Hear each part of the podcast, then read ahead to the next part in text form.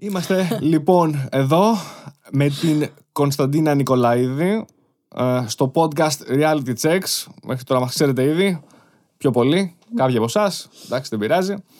λοιπόν, ε, σε αυτό το επεισόδιο λοιπόν έχουμε καλεσμένη την Κωνσταντίνα Νικολαίδη, σκηνοθέτης, συγγραφέας ανάμεσα σε άλλα. Ε, πες μου ποια ιδιότητα ξεχνάω, γιατί αυτές οι δύο βασικές γνωρίζω. Ε, εντάξει, αυτές. Μόνο αυτές. Αρκούνε, ναι. Να συμπληρώσω καλλιτέχνη και φιλόσοφος του Ε, καιρού νομίζω μας. φιλόσοφοι είμαστε όλοι. Σωστό. Σωστό, σωστό. Αλλά μέσα από την τέχνη πιθανότητα εκδηλώνεται και λίγο πιο πολύ σε κάποιους τελικά. Ε, σου δίνει ένα μονοπάτι να εκφραστείς περισσότερο. Και να, Ίσως. να μιλήσεις πιο πολύ γι' αυτό. Ναι, να μιλήσεις περισσότερο, Ναι. όχι να σκεφτείς δηλαδή περισσότερο, θεωρώ. Γιατί όλοι οι άνθρωποι ε, σκέφτονται φιλοσοφικά. Είναι στη φύση μας. Δεν, είναι κατ' επι- δεν γίνεται κατ' επιλογή αυτό δηλαδή.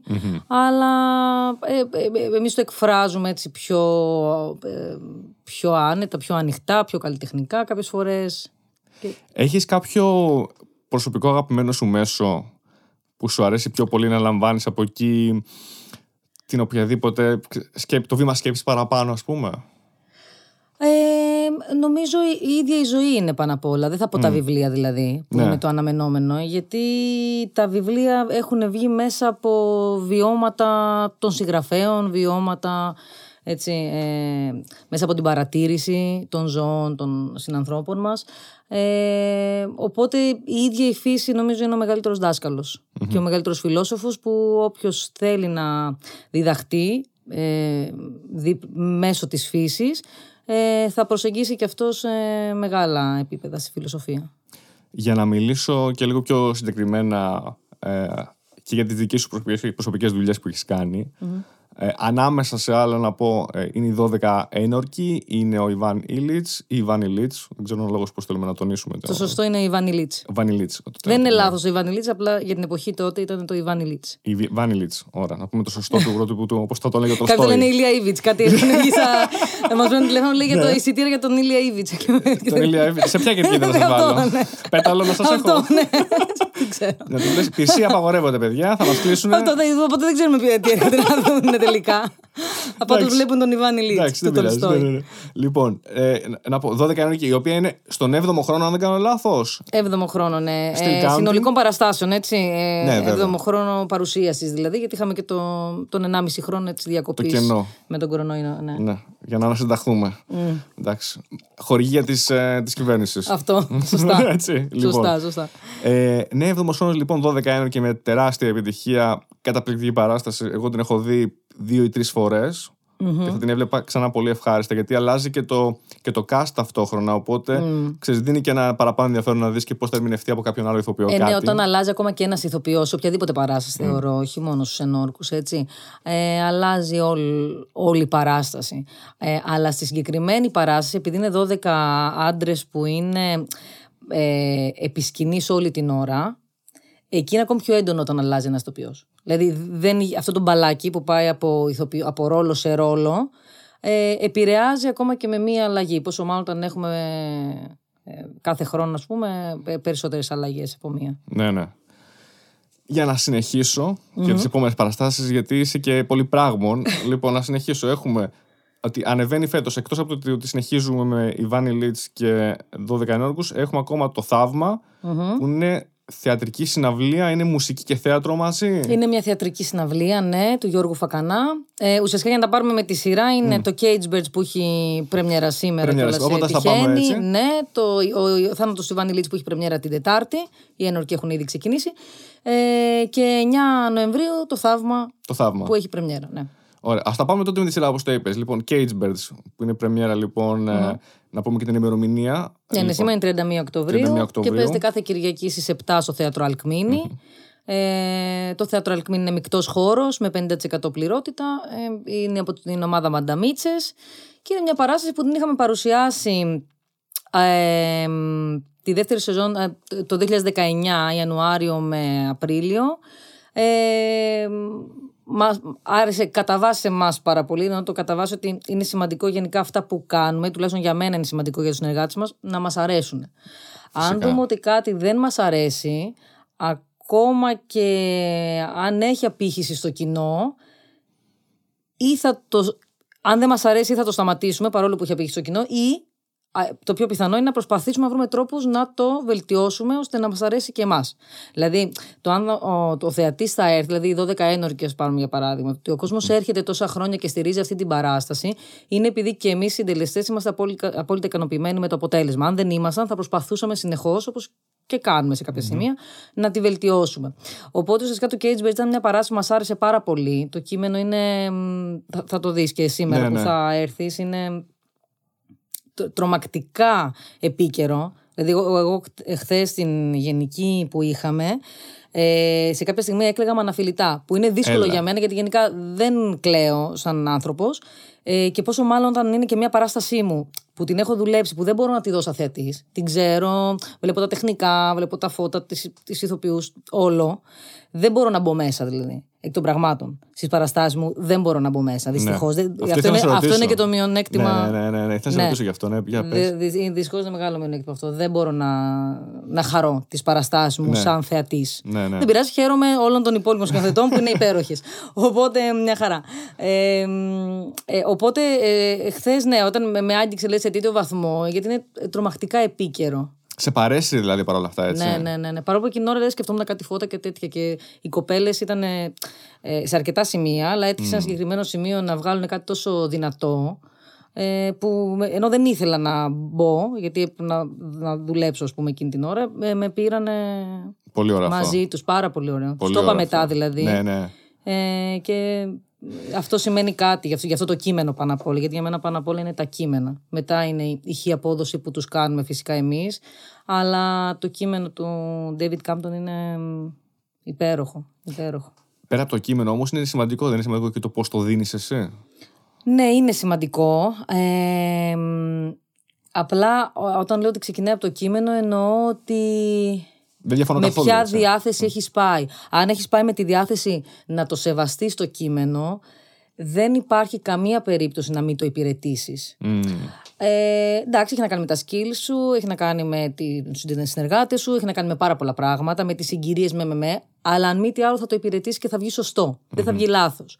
Ε, Συνήθως τα λάθη βγαίνουν όταν σκηνοθέτες προσπαθούν. Ε, όχι προσπαθούν, θέλουν, επιθυμούν να κοντράρουν το κείμενο. Και όταν πας να κοντράρεις το κείμενο, δηλαδή την αρχική ιδέα, οι πιθανότητες να πετύχει είναι απειροελάχιστες. Όντως απειροελάχιστες. Προσωπικά θεωρώ ότι δεν μπορεί να πετύχει, γιατί δεν μπορείς δεν μπορείς να επιτεθείς σε μια αρχική ιδέα. Ναι. Η αρχική ιδέα είναι ο πυρήνας. Αν πας να κάνεις κάτι άλλο, χάνεις το κέντρο σου επί της ουσίας. Και εκεί αρχίζει και χτυπάει. Ο θεατής μπορεί να μην το καταλάβει ακριβώς αυτό, αλλά θα βγει και δεν θα του αρέσει. Δεν θα το έχει καταλάβει, κάτι δεν θα του πηγαίνει καλά. Και συνήθως, επειδή το έχω παρατηρήσει, είναι αυτό. Δηλαδή, όταν οι σκηνοθέτες πηγαίνουν και πάνε κόντρα σε αυτό που ο συγγραφέας αρχικά έχει τοποθετήσει σαν αλήθεια του. Ναι, ναι. Αυτό. Ε, αυτό ξέρετε τι μου θυμίσει πάρα πολύ. Ε, μου είχε πει μια κοπέλα, ηθοποιός αυτή, αλλά ε, σκηνοθετεί και παραστάσεις αλλά στο εξωτερικό στη, στη Νέα Υόρκη off-Broadway, όχι της, ε, της high-end, ότι πολλές φορές έρχεται σε κόντρα ο σκηνοθέτης ή και άλλοι συντελεστές της παράστασης με τον συγγραφέα, ειδικά όταν μιλάμε για μια νέα παράσταση, οπότε ο συγγραφέας είναι εκεί. Δεν είναι το στόχο που δεν μπορείς να πας κόντρα, Ναι. αλλά είναι εκεί. Αυτό εσύ το βλέπεις να συμβαίνει ή σου έχει τύχει εσένα κάτι τέτοιο; Ε, κόντρα τι εννοείς; Δηλαδή, ε, έστω ότι μιλάμε για ένα νέο έργο. Ναι, για μια υπήρξε νέα- ας πούμε για νέο ένα νέο έργο με κείμενο. τον ε, Κώστα Λεμονή που είχαμε συνεργαστεί στο εκτός ύλης, με τον Γεράσιμο Σκιαδαρέση. Εκεί εντάξει, υπάρχει συζήτηση. Άμα είναι δηλαδή και ο σκηνοθέτης ανοιχτός σε ιδέες και ο συγγραφέας, θα τα βρουν πολύ καλά. Δηλαδή με τον Κώστα Μπράβο, αυτό συζητήσαμε. Ε, είπε ο Κώστας εδώ κάτι, να, να κάνουμε κάτι έτσι, να κάνουμε κάτι αλλιώς. Το φτιάξαμε και βρήκαμε μετά τελικό κείμενο. Δεν Ναι, ήταν ναι, το ναι. αρχικό κείμενο. Μπράβο. Δηλαδή το, το συζητήσαμε. Αυτό έχει να κάνει με το πόσο ανοιχτός είσαι. Και θεωρώ αυτό έχει να κάνει με όλες τις συνεργασίες, όχι μόνο με το συγγραφέα. Ε, δηλαδή πρέπει με τους συντελεστές, ε, το, λέω κατά βάση για το σκηνοθέτη, όχι επειδή εγώ είμαι σκηνοθέτης, αλλά επειδή οι σκηνοθέτες κατά βάση έχουν αυτό, το θα γίνει αυτό που θέλω εγώ. Μμ. Εγώ έχω Υ- την ιδέα υπάρχει που αυτό; ισχύει αυτό. Είναι λογικό να υπάρχει, Ναι. γιατί την αρχική ιδέα την έχει ο σκηνοθέτης. Στο μυαλό του το πώς θέλει να γίνει, το έχει ο σκηνοθέτης. Αυτό είναι και η δουλειά του επί της ουσίας, να συντονίσει τους ε, συνεργάτες του. Ε, αλλά από εκεί και πέρα, ε, νομίζω ότι πολλά μυαλά μπορούν να σκεφτούν καλύτερα από ένα και ειδικά όταν α- με αυτά τα μυαλά υπάρχει μια ε, παρόμοια κατανόηση του κειμένου. Αυτό βασικά είναι το αρχικό. Επανέρχομαι στο κείμενο δηλαδή. Πρέπει όλοι οι συντελεστές να κατανοήσουν το κείμενο. Αν κατανοηθεί το κείμενο, οι προτάσεις δύσκολα θα είναι λανθασμένες. Θα είναι σωστές, Κατάλαβα. οπότε μετά θα δίνει και αυτό το ερέθισμα στο σκηνοθέτη να, ε, να εμπιστεύεται και να ακούει και, σε άλλ- να ακούει και άλλες ιδέες των ε, συντελεστών και να τις ακολουθεί κιόλας και να παραμερίζει τις δικές του. Γενικά πρέπει να είμαστε ανοιχτοί και, και ως προ ηθοποιού. Ο ηθοποιός πάνω το βιώνει αυτό το πράγμα και έχει να προτείνει πράγματα. Αν ο ηθοποιός αυτά που προτείνει έχουν να κάνουν με την ανάδειξη του κειμένου και με την αλήθεια του κειμένου, θα είναι σωστά. Αν έχουν να κάνουν με ματαιοδοξίες, δική του προβολή ε, μ, ή δεν ξέρω και εγώ τι άλλο, εκεί δεν μπορεί να γίνει αποδεκτό αυτό. Ναι, γιατί ναι. πας, άρα έχει να κάνει με το εγώ έτσι, σε όλες τις περιπτώσεις, βασικά νομίζω. Οπότε εγώ στο καταλαβαίνω όταν όλοι οι συντελεστές, ηθοποιοί, σκηνοθέτης, σενεργογράφο, αν υπάρχει, έτσι, αν είναι εν ζωή και συμμετέχει στην παράσταση, είναι έτοιμοι όλοι να υπηρετήσουν ένα κοινό στόχο. Ε, το αποτέλεσμα πάντα λειτουργεί προς προς το καλύτερο δυνατό ή όσο κοντά γίνεται στο καλύτερο. ας πούμε, Ακριβώς, έτσι. ακριβώς. Σε αντίστροφη περίπτωση, όταν κάποιος θέλει να εξυπηρετήσει, έχει και μια δική του κρυφή ατζέντα, να πούμε έτσι, Ακριβώς. κάπως θα χτυπήσει, θα κάνει λίγο ε, backfire. Ναι, ας κοίταξε, πούμε. πρέπει να είναι ο κοινός στόχος να είναι ε, το κείμενο και ο θεατής. Δεν υπάρχει άλλος κοινός στόχος για το θέατρο. Αφού μιλάμε για όλες τις τέχνες, αλλά ας μιλήσουμε για το θέατρο. Ναι, ναι. Ε, δεν υπάρχει άλλος στόχος. Το στόχος είναι πώς αυτό το κείμενο που έχεις, είτε είναι κείμενο με θεατρικό λόγο, είτε είναι κείμενο, μπορεί να είναι και μια κινησιολογία, έτσι, και αυτό είναι λόγος. Ναι. Ε, αυτό που κρατάς στα χέρια σου, πώς θα το δώσεις στον θεατή, ε, υπηρετώντας το, πρώτα απ' όλα το κείμενο, και με σκοπό τον θεατή από κάτω να τον ε, συγκινήσεις. Αλλά όντως με αυτή την, ε, μετά, δηλαδή με αυτή την ερμηνεία, να το συγκινήσεις, πρέπει να τον κινήσεις το θεατή. Δηλαδή ο θεατής πρέπει να είναι στο θέατρο και να πάει κάπου. Το κάπου δεν είναι απλά να τον οδηγήσεις σε ένα μέρος, σε ένα αυτό, σε μια ιστορία. Είναι να τον συγκινήσεις, να τον συγκινήσει βαθιά, δηλαδή και να τον κινήσεις εσωτερικά ε, και να τον κάνεις να αγγίξεις συναισθήματα που δεν τα έχει αγγίξει. ναι. Αλλιώς ε, Ναι, ναι. δεν, είναι, δεν είναι τζάμπα κόπος δηλαδή. Και πλέον υπάρχει, υπάρχουν, τέ- υπάρχει τέτοιο υλικό στον κινηματογράφο, ε, πολύ καλό υλικό, σε σειρές, σε, σε, που ο, ο, ο θεατής έχει πρόσβαση παντού.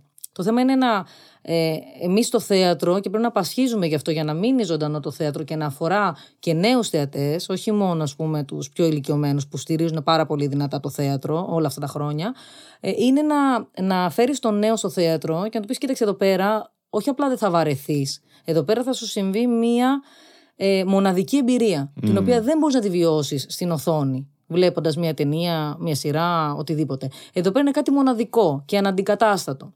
Όταν αυτό το, το καταλάβουμε σαν δημιουργοί και θελήσουμε και πασχίσουμε να το περάσουμε κάτω, ε, θα, τα, θα το καταφέρουμε.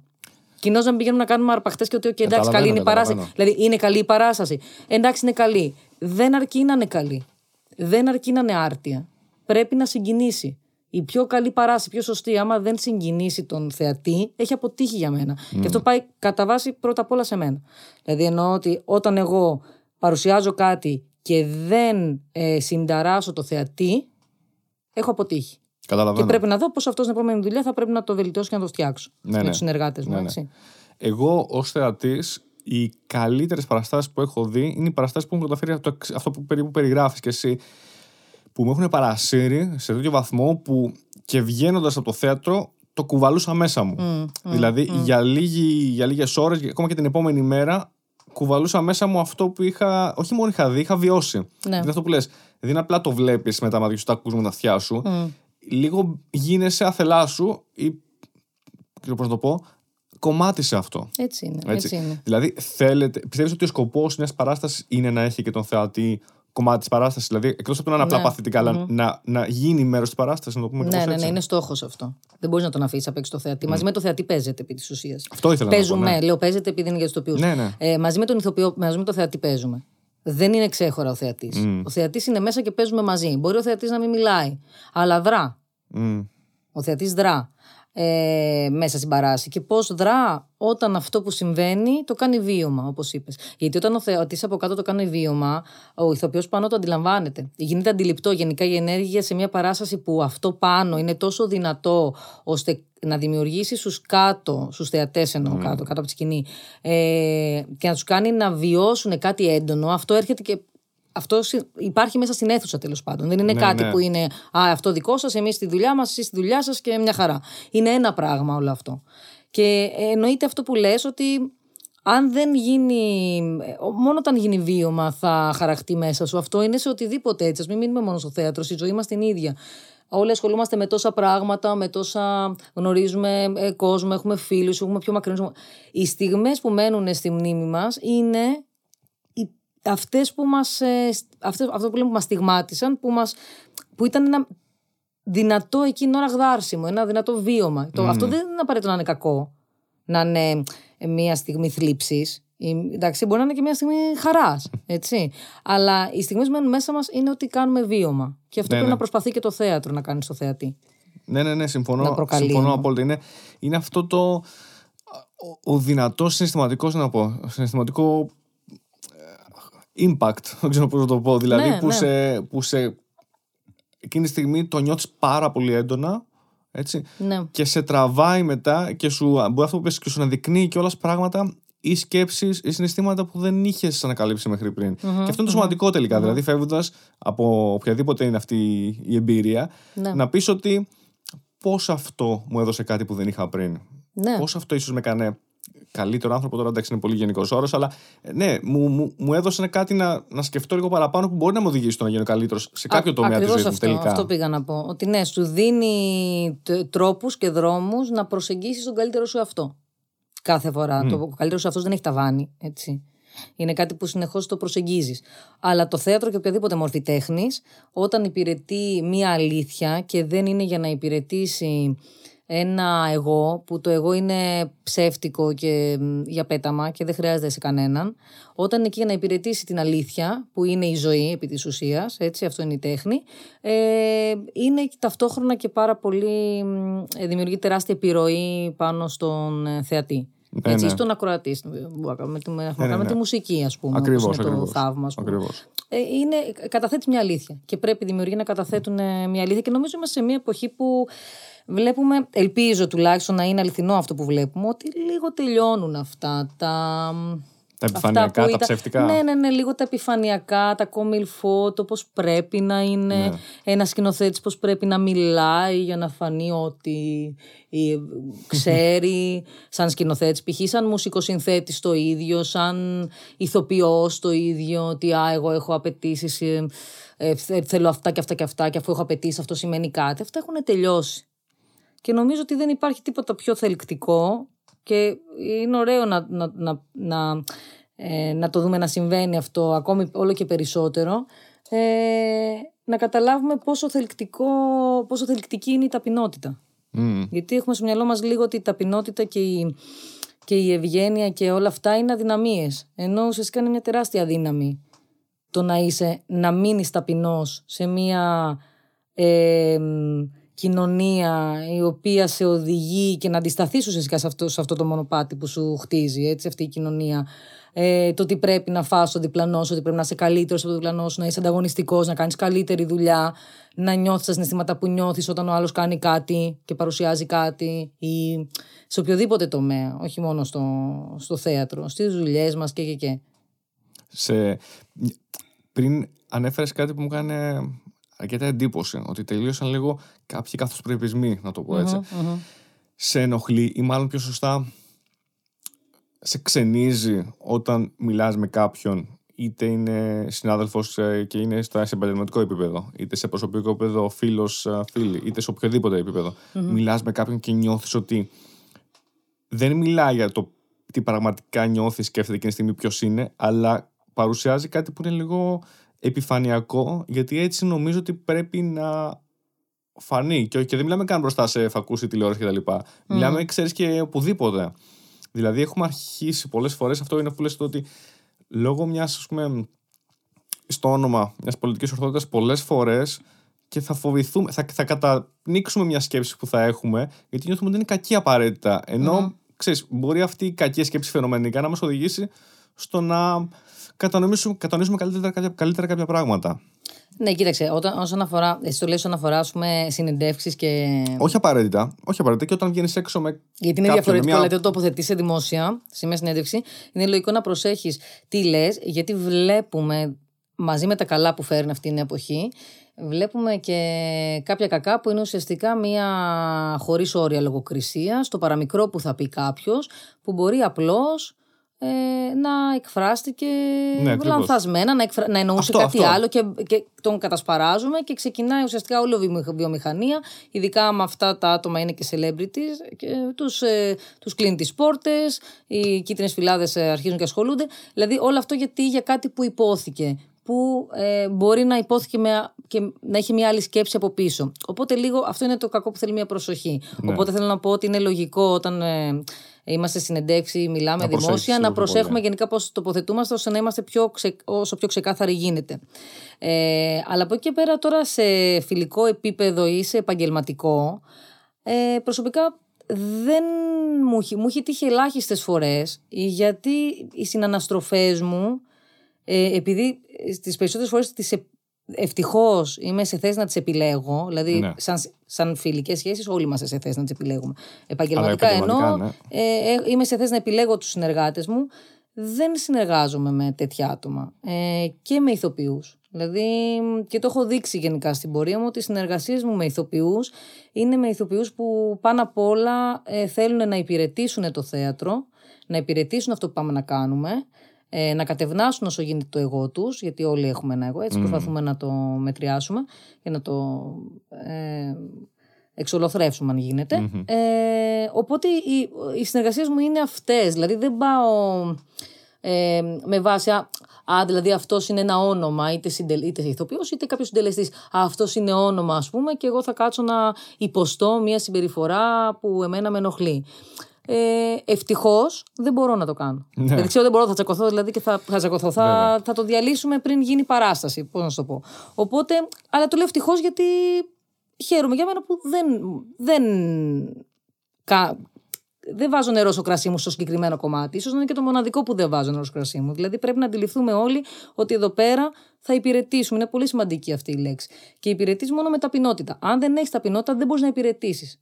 Θες να υπηρετήσει μόνο τον εαυτό σου. Άρα, αυτός να υπηρετήσει τον εαυτό σου, εγώ δεν μπορώ να πάρω το ρόλο του να υπηρετήσω εσένα που θες να υπηρετήσει τον εαυτό σου. Γιατί δεν είσαι εσύ το, το κέντρο του σύμπαντος, είναι το έργο που πάμε να κάνουμε. Και αυτό εφαρμόζει παντού έτσι. Οπότε ευτυχώς δεν το ζω.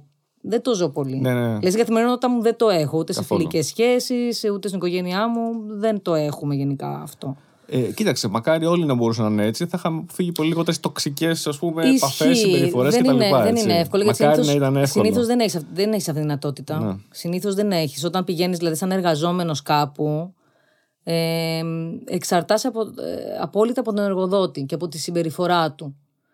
Και αυτό είναι κάτι... δε- Κοίταξε, πάντα θα υπάρχουν οι κακές... Ε, ε, ε, οι κακές συμπεριφορές των εργοδοτών γιατί ο- έρχονται πακέτο με την εξουσία. Αυτό είναι, δεν είναι δηλαδή της εποχής ή κάτι. Αυτό υπήρχε και θα υπάρχει για πάντα. Ναι. Το θέμα είναι σε ποιο βαθμό υπάρχει. Που εκεί πέρα πλέον έρχεται μια προστασία από το νομικό πλαίσιο. Δηλαδή, πώς σε προστατεύει σε χ συμπεριφορές, σε χ αυθαιρεσίες, σε χ πράγματα που κάνει ο εργοδότης. Ναι, ναι. Γιατί ο εργοδότης τώρα από μόνος του θα πρέπει να έχει ένα, για να πάμε στη φιλοσοφία, ένα, ε, μια κατανόηση του τι εστί φιλοσοφία, τι εστί ζωή, τι εστί θάνατος, τι, εστί- τι, τι σημαίνουν όλα αυτά, στην ουσία τους τι σημαίνουν, ώστε να κατανοήσει ο εργοδότης, αυτός που έχει την εξουσία, ας μην πούμε εργοδότης, εντάξει, Οπωσδήποτε έχει αυτός τη που δύναμη, ας πούμε, ναι. Ναι, ο οποίος έχει τη δύναμη, Ναι. τα χρήματα, ότι κοίταξε, εγώ έχω την εξουσία να κάνω αυτά που μπορώ να κάνω, να φερθώ όπως θέλω να φερθώ, έχω τα λεφτά να το κάνω, απλά επιλέγω να μην το κάνω. Αυτό είναι μια τεράστια επιλογή. Ότι μου δίνεις τη δυνατότητα να σου φερθώ άσχημα, μου, δίνεις, μου τη δίνει το σύστημα και η εξουσία έτσι Ναι, ναι. από μόνη της. Αλλά δεν το κάνω. Αυτό είναι τρο, τρομερά μεγάλη δύναμη. Να, να μπορείς να το κάνεις και να μην το κάνεις. Γιατί ξέρεις ότι δεν πρέπει να το κάνεις. Ότι δεν είναι σωστό να το κάνεις, να φερθείς σε έναν άλλο Αυτό άνθρωπο θέλει έτσι. μεγάλη σοφία. Αυτό μου θυμίζει πάρα πολύ και αυτό που είχε κάνει και ο, ο George Washington, που ήταν από τους πρώτους, ο οποίος όταν πέρασε δύο τετραετίες, σαν πρώτος πρόεδρο της Αμερικής, είπε ότι πλέον εγώ σταματάω και πρέπει να έρθει άλλος. Θα μπορούσε να μείνει εκεί για 30 χρόνια αν ήθελε. Καλά, βέβαια, ναι. Θέλει μεγάλη δεν ξέρω, δύναμη, ψυχική δύναμη, σοφία. ε, Δεν ξέρω τι ακριβώς είναι αυτό που χρειάζεται, τι, τι είδου αρετή χρειάζεται. Μάλλον η λέξη αρετή ίσως είναι η πιο σωστη Για να μπορείς να το κάνεις αυτό. Είναι α- φοβερά δύσκολο γιατί έχετε πολύ κόντρα στις δικές σου επιθυμίες, στο, στο δικό σου το υπερεγό που λες κτλ. Μμ, Ναι, ναι, έτσι είναι. Πάντως, για να συμπληρώσω και αυτό που έλεγες ότι μ, σε κάποιες άλλες, σε άλλους εργασιακούς χώρους είναι πιο δύσκολο αυτό. Παρόλα αυτά, θα μπορούσα να σου πω ναι, αλλά βλέπεις ότι και εσύ, δηλαδή ένας άλλος σκηνοθέτης, ένας άλλος τοπίο που θα μπορούσε να μου πει το ίδιο πράγμα. Αλλά εσύ όμως μου λες ότι εγώ όμως θέλω να το επιλέγω αυτό και έχω χτίσει ας πούμε, μια πορεία ε, στο επάγγελμα που είναι βασισμένη στο να επιλέγω μόνο τα άτομα με τα οποία νιώθω ότι υπηρετούν τον ίδιο σκοπό με εμένα. Ε, ίσως, ίσως, αν πολύ περισσότερο το κάνανε αυτό και σε άλλες mm-hmm. τύπους, άλλους τύπου εργασίες και τα λοιπά, να είχαμε άλλα αποτελέσματα. Δεν ξέρω. δεν ξέρω κατά πόσο ναι, είναι μπορεί. δηλαδή... Δεν, κοίταξε, δεν είναι το να υπηρετήσουν ε, το ίδιο με μένα, γιατί αυτό μπορεί να το πει και ο καθένας. Δηλαδή, και ο άλλος να υπηρετήσει το ίδιο με τον άλλον. Αυτό είναι να, λίγο να- σχετικό. Να, επιλέξουν, τι, που- τι εννοώ, να μην ανεχθούν πολύ άσχημες συμπεριφορές στο όνομα του ότι πρέπει να δουλέψω, στο ότι όνομα του πρέπει να είμαι κάπου, να κάνω αυτό. Δυστυχώς, ναι, δεν μπορούν οι εργαζόμενοι.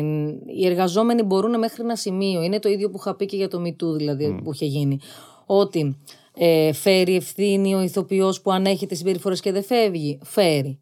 Φέρει ευθύνη ο συμπαίχτης του, ο συνάδελφος που βλέπει να συμβαίνει κάτι μπροστά δεν και, μιλάει. δεν ενίσατε. Φέρει. Φέρει όμως α, ο παραγωγός που ξέρει ότι ο πρωταγωνιστής του στις περιπτώσεις που ακούσαμε ε, φέρεται με το συγκεκριμένο τρόπο, το ξέρει πολύ καλά και συνεχίζει και του δίνει πάτημα όλα αυτά τα χρόνια στα θέατρα. Mm. Ποιος από αυτούς δηλαδή, όλοι δεν φταίνε. Ε, Όλοι, ναι, φταίνε τελικά, συσσαγωγικά ναι. τέλος Είναι πάντων. οι συνένοχοι, μη. να το πούμε ναι, έτσι. γιατί και το να σου κάνει κάτι και να μην μιλήσεις, να δεις μπροστά σου να γίνεται κάτι και να μην σηκώσεις το χέρι, αυτό που λέμε στους ενόρκου. Δηλαδή, τι σηματοδοτεί το ότι ο ένορκος 8 σηκώνει το χέρι Μπράβο. όταν 11 πάνε ένοχος. Μπράβο, Σημαίνει ακριβώς. το ότι την αλήθεια σου θα πρέπει να τη σηκώσεις ακόμα και αν οι 11 στους 12 πιστεύουν κάτι άλλο. Μα αυτό είναι Εσύ ναι. θα σηκώσεις το χέρι σου. Άρα, το να μην σηκώσεις το χέρι σου όταν ε, βλέπω, ας πούμε, εγώ είμαι συμπέκτη και βλέπω ας πούμε, να, να σου μιλάνε άσχημα ή να σε χτυπάνε ή να σου κάνουν σεξουαλική παρενόχληση και δ- εγώ δεν μπαίνω εκείνη την ώρα μέσα, ναι, φταίω κι εγώ που δεν μπαίνω. Απ' την άλλη όμως θα χάσω τη δουλειά μου. Αυτός όμως που φταίει περισσότερο για μένα, δική μου άποψη αυτή, έτσι, ε, είναι ο παραγωγός. Γιατί ο παραγωγός έχει τη δύναμη να δημιουργήσει το όνομα της κάθε σεζόν. Μμ. Ο κόσμος έχει, έχει δείξει, ειδικά τα τελευταία χρόνια, ότι δεν κυνηγάει τα ονόματα. Πηγαίνει σε παραστάσεις που τους αρέσει η παράσταση. Αυτό ήταν και για τους ενόρκους και το έχουν αποδείξει ακράδαντα όλα αυτά τα, τα 7 χρόνια. Έχει αλλάξει όλος ο θίασο, έχουν μπει ηθοποιοί και ηθοποιοί. Ε, και η, η παράσταση συνεχίζει με τον κόσμο να τη στηρίζει. Και με άλλες παραστάσεις συμβαίνει αυτό. Και το βλέπουμε. Δηλαδή, ο κόσμος πάει και όταν βγάλει βρ- τη βρώμα που λέμε, ας πούμε, μια παράσταση είναι καλή, ο κόσμος θα πάει. Άρα, γιατί να υπάρχουν ε, ε, οι παραγωγοί αυτοί που δίνουν και οι θεατράρχες που δίνουν πάτημα ουσιαστικά ε, και ψωμί σε ηθοποιού, ψωμί εισαγωγικά σε ηθοποιούς που φέρονται έτσι όπως φέρονται. Και κάνουν ας πούμε άλλα 10 άτομα να δυσανασχετούν και να έχουν ψυχολογικά προβλήματα. Για ποιο λόγο; Ναι, ναι, ναι. Είναι. Έχουμε τόσους τοπίου που είναι πάρα πολύ καλοί, που μπορεί να γίνουν αυτή τη στιγμή πρώτα ονόματα και να στηρίξουν τα θέατρα. Δεν χρειάζεται δηλαδή. Γιατί ε, αυτό μου αρέσει στη νέα εποχή είναι ότι ε, το- η, η εικόνα μας, η δημόσια, παίζει ρόλο. Και πρέπει να παίζει ρόλο. Εγώ το έλεγα ανέκαθεν αυτό. Δηλαδή, αυτό το ρητό που λένε, ας πούμε, πριν. που λέγανε και το, το λένε ακόμα, αλλά παλαιότερα πιο πολύ, ότι ε, δεν με ενδιαφέρει τι κάνει αυτός, ας πούμε, στο σπίτι του μέσα. Όχι, μα φυσικά και σε ενδιαφέρει. Δεν γίνεται να μην σε ενδιαφέρει. Αυτός ο άνθρωπος είναι ε, public figure, έτσι. Είναι μια εικόνα, είναι ένα δημόσιο πρόσωπο ε, και, η- και αποτελεί πρότυπο. Αν αυτό το πρότυπο, παιδιά μεγαλύτεροι, το έχουν ως πρότυπο και το έχουν πολύ ψηλά και μαθευτεί ότι αυτός κάνει τα χύψη πράγματα, τι, το πρότυπο δεν καταραίει απλά. Έχει επιρροή στα Ναι, ναι. άτομα τα άλλα. Ναι, ναι. Άρα προφανώς μας ενδιαφέρει, όχι τι κάνεις σπίτι σου με αυτή την έννοια, αλλά μαζί με τη δημοσιότητα είναι το τίμημα αυτό. Μαζί με τη δημοσιότητα και με όλα τα ωφέλη της δημοσιότητας θα πάρεις και ότι πρέπει να έχεις ένα σωστό, αν θες, lifestyle, μια, σω- ένα σωστό τρόπο ζωής, μια σωστή εικόνα. Γιατί αυτό είναι μέσα στο πακέτο σου που εσύ προωθείς προς τα έξω. Εντάξει, Τώρα το κατά πόσον αυτό θα είναι η αλήθεια σου ή όχι, αυτό είναι μια προσωπική υπόθεση του καθενός. Αλλά το πώς θα φέρεσαι, δηλαδή ποια ώρα θα βάλεις, πώς θα μιλήσεις, πώς θα οτιδήποτε, είναι μέσα σε αυτό που δεν γίνει να πεις μόνο τα ωφέλη ενός πράγματος, να τα, μόνο τα ωφέλη της δημοσιότητας και να μην έχεις υποχρεώσεις καθόλου. Έχεις και υποχρεώσεις. Πώς να το κάνουμε; Είναι, αυτό που λες είναι τεράστια συζήτηση. Αλλά θα πω ότι δεν είναι μόνο. Δεν αφορά μόνο τα άτομα τα οποία έχουν μια παραπάνω αναγνωρισιμότητα λόγω της δουλειάς τους, λόγω. Αν οποιοδήποτε όχι, λόγου. συμβαίνει σε όλους. Απλά Εγώ θα αυτοί σου πω- γίνονται. Ναι, ναι, ναι. Θα πω, θα πω το εξής. μαθαίνει ο Ναι, ναι, κόσμος, θα πω το μαθαίνει. εξής. Για αυτόν που θα έλεγε ότι. Κοίταξε, να δεις, εμένα δεν με πειράζει ο, ο ηθοποιός μου ή ο σερβιτόρος ή ο τάδε τι κάνει κατά τα άλλα. Σαν άνθρωπος με ενδιαφέρει στο κομμάτι που με αφορά εμένα, δηλαδή στο όταν θα μου σερβίρει εμένα το φαγητό ή στο όταν θα παγώνω την παράσταση, να είναι εντάξει. Α σκεφτούμε λίγο. Θα έλεγες το ίδιο πράγμα για κάποιον με τον οποίο συναναστρέφεσαι λίγο πιο για ένα φίλο σου, για έναν άλλο συνάδελφο στη δική σου δουλειά κτλ. Θα έλεγες το ίδιο πράγμα με την ίδια ευκολία. Εκεί Όχι. θα έλεγες το ίδιο; Γιατί όχι; Δηλαδή, μετά μπαίνει το ότι γιατί εκεί θα σε πείραζε πιο πολύ; Γιατί ξαφνικά αρχίζεις και τα βάζεις όλα τόσο πολύ σε στενά διακριτά όρια. Ενώ δεν είμαστε διακριτά, ξέρεις. Δεν είμαστε Ναι, ακριβώς. κουκίδες ασύνδετες στον ωκεανό. Είμαστε συνδεδεμένοι και με πάρα πολύ περισσότερους τρόπους από ό,τι φανταζόμαστε. Ακριβώς. Μα Καταλαβες. άρα παντού θα έπρεπε να σε πειράζει. Αυτό εννοώ. Εννοείται. Αυτό ακριβώς εννοώ. Εμένα είναι, είναι ένα από τα κλασικά παραδείγματα που λένε ότι πρόσεξε κάποιον, καταλαβαίνεις πολλά για κάποιον για τον τρόπο που συμπεριφέρεται στα άτομα στα οποία θεωρητικά ας πούμε είναι υπό του. Δηλαδή, Ναι, ναι, ναι, σκέψου συμφωνώ απόλυτα. πόσο άνετα θα νιώθεις με έναν φίλο σου, φίλο σου οτιδήποτε, που σε σένα φέρεται άψογα. άψογα, τέλεια. Και όταν πάτε κάπου μαζί για φαγητό, φέρετε άθλια στο σερβιτόρο Ναι, ναι, ναι, ή στη βέβαια. σερβιτόρο. Ε, βέβαια. Δεν λέει πράγματα για το χαρακτήρα του εκείνη τη στιγμή, σε σένα. Ναι. Κατάλαβες. Δηλαδή, θέλω να πω ότι ναι, μεν είναι ακριβώς για ένα λόγο παραπάνω για άτομα που έχουν παραπάνω γνωρισιμότητα, οπότε αγγίζουν και πιο πολλούς ανθρώπους τελικά. Ναι, εκεί το μαθαίνουμε. Αυτό, εννοώ. Παντού αυτό, είναι όμως αυτό αυτό. ακριβώς. ναι. Ε, απλά όταν έχεις τη δυνατότητα, ας πούμε, στον άλλον. Ε, είναι αυτό που λέγαμε πριν, να είσαι εργοδότης, είναι λίγο δύσκολα τα πράγματα. Αλλά όταν ε, δεν είσαι εργοδότης, εργαζόμενος, άρα κάποιος άλλος σου δίνει αυτή τη θέση, αυτός ο κάποιος άλλος έχει ε, μεγαλύτερο μερίδιο ευθύνης. Για μένα. Σαφέστατα. Δηλαδή με, το- με, με το, με το MeToo και, ο- και όλο αυτό που έχει γίνει, Ναι, ε, ναι. που γινόταν χρόνια δηλαδή, ε, δεν γίνεται να, να ε, παραγωγοί και θεατράρχες να γνωρίζουν, ε, αν γνωρίζανε, που αρκετοί θεωρώ γνωρίζανε, να γνωρίζουν τι γίνεται και να δίνουν αυτό το πάτημα. Μμ.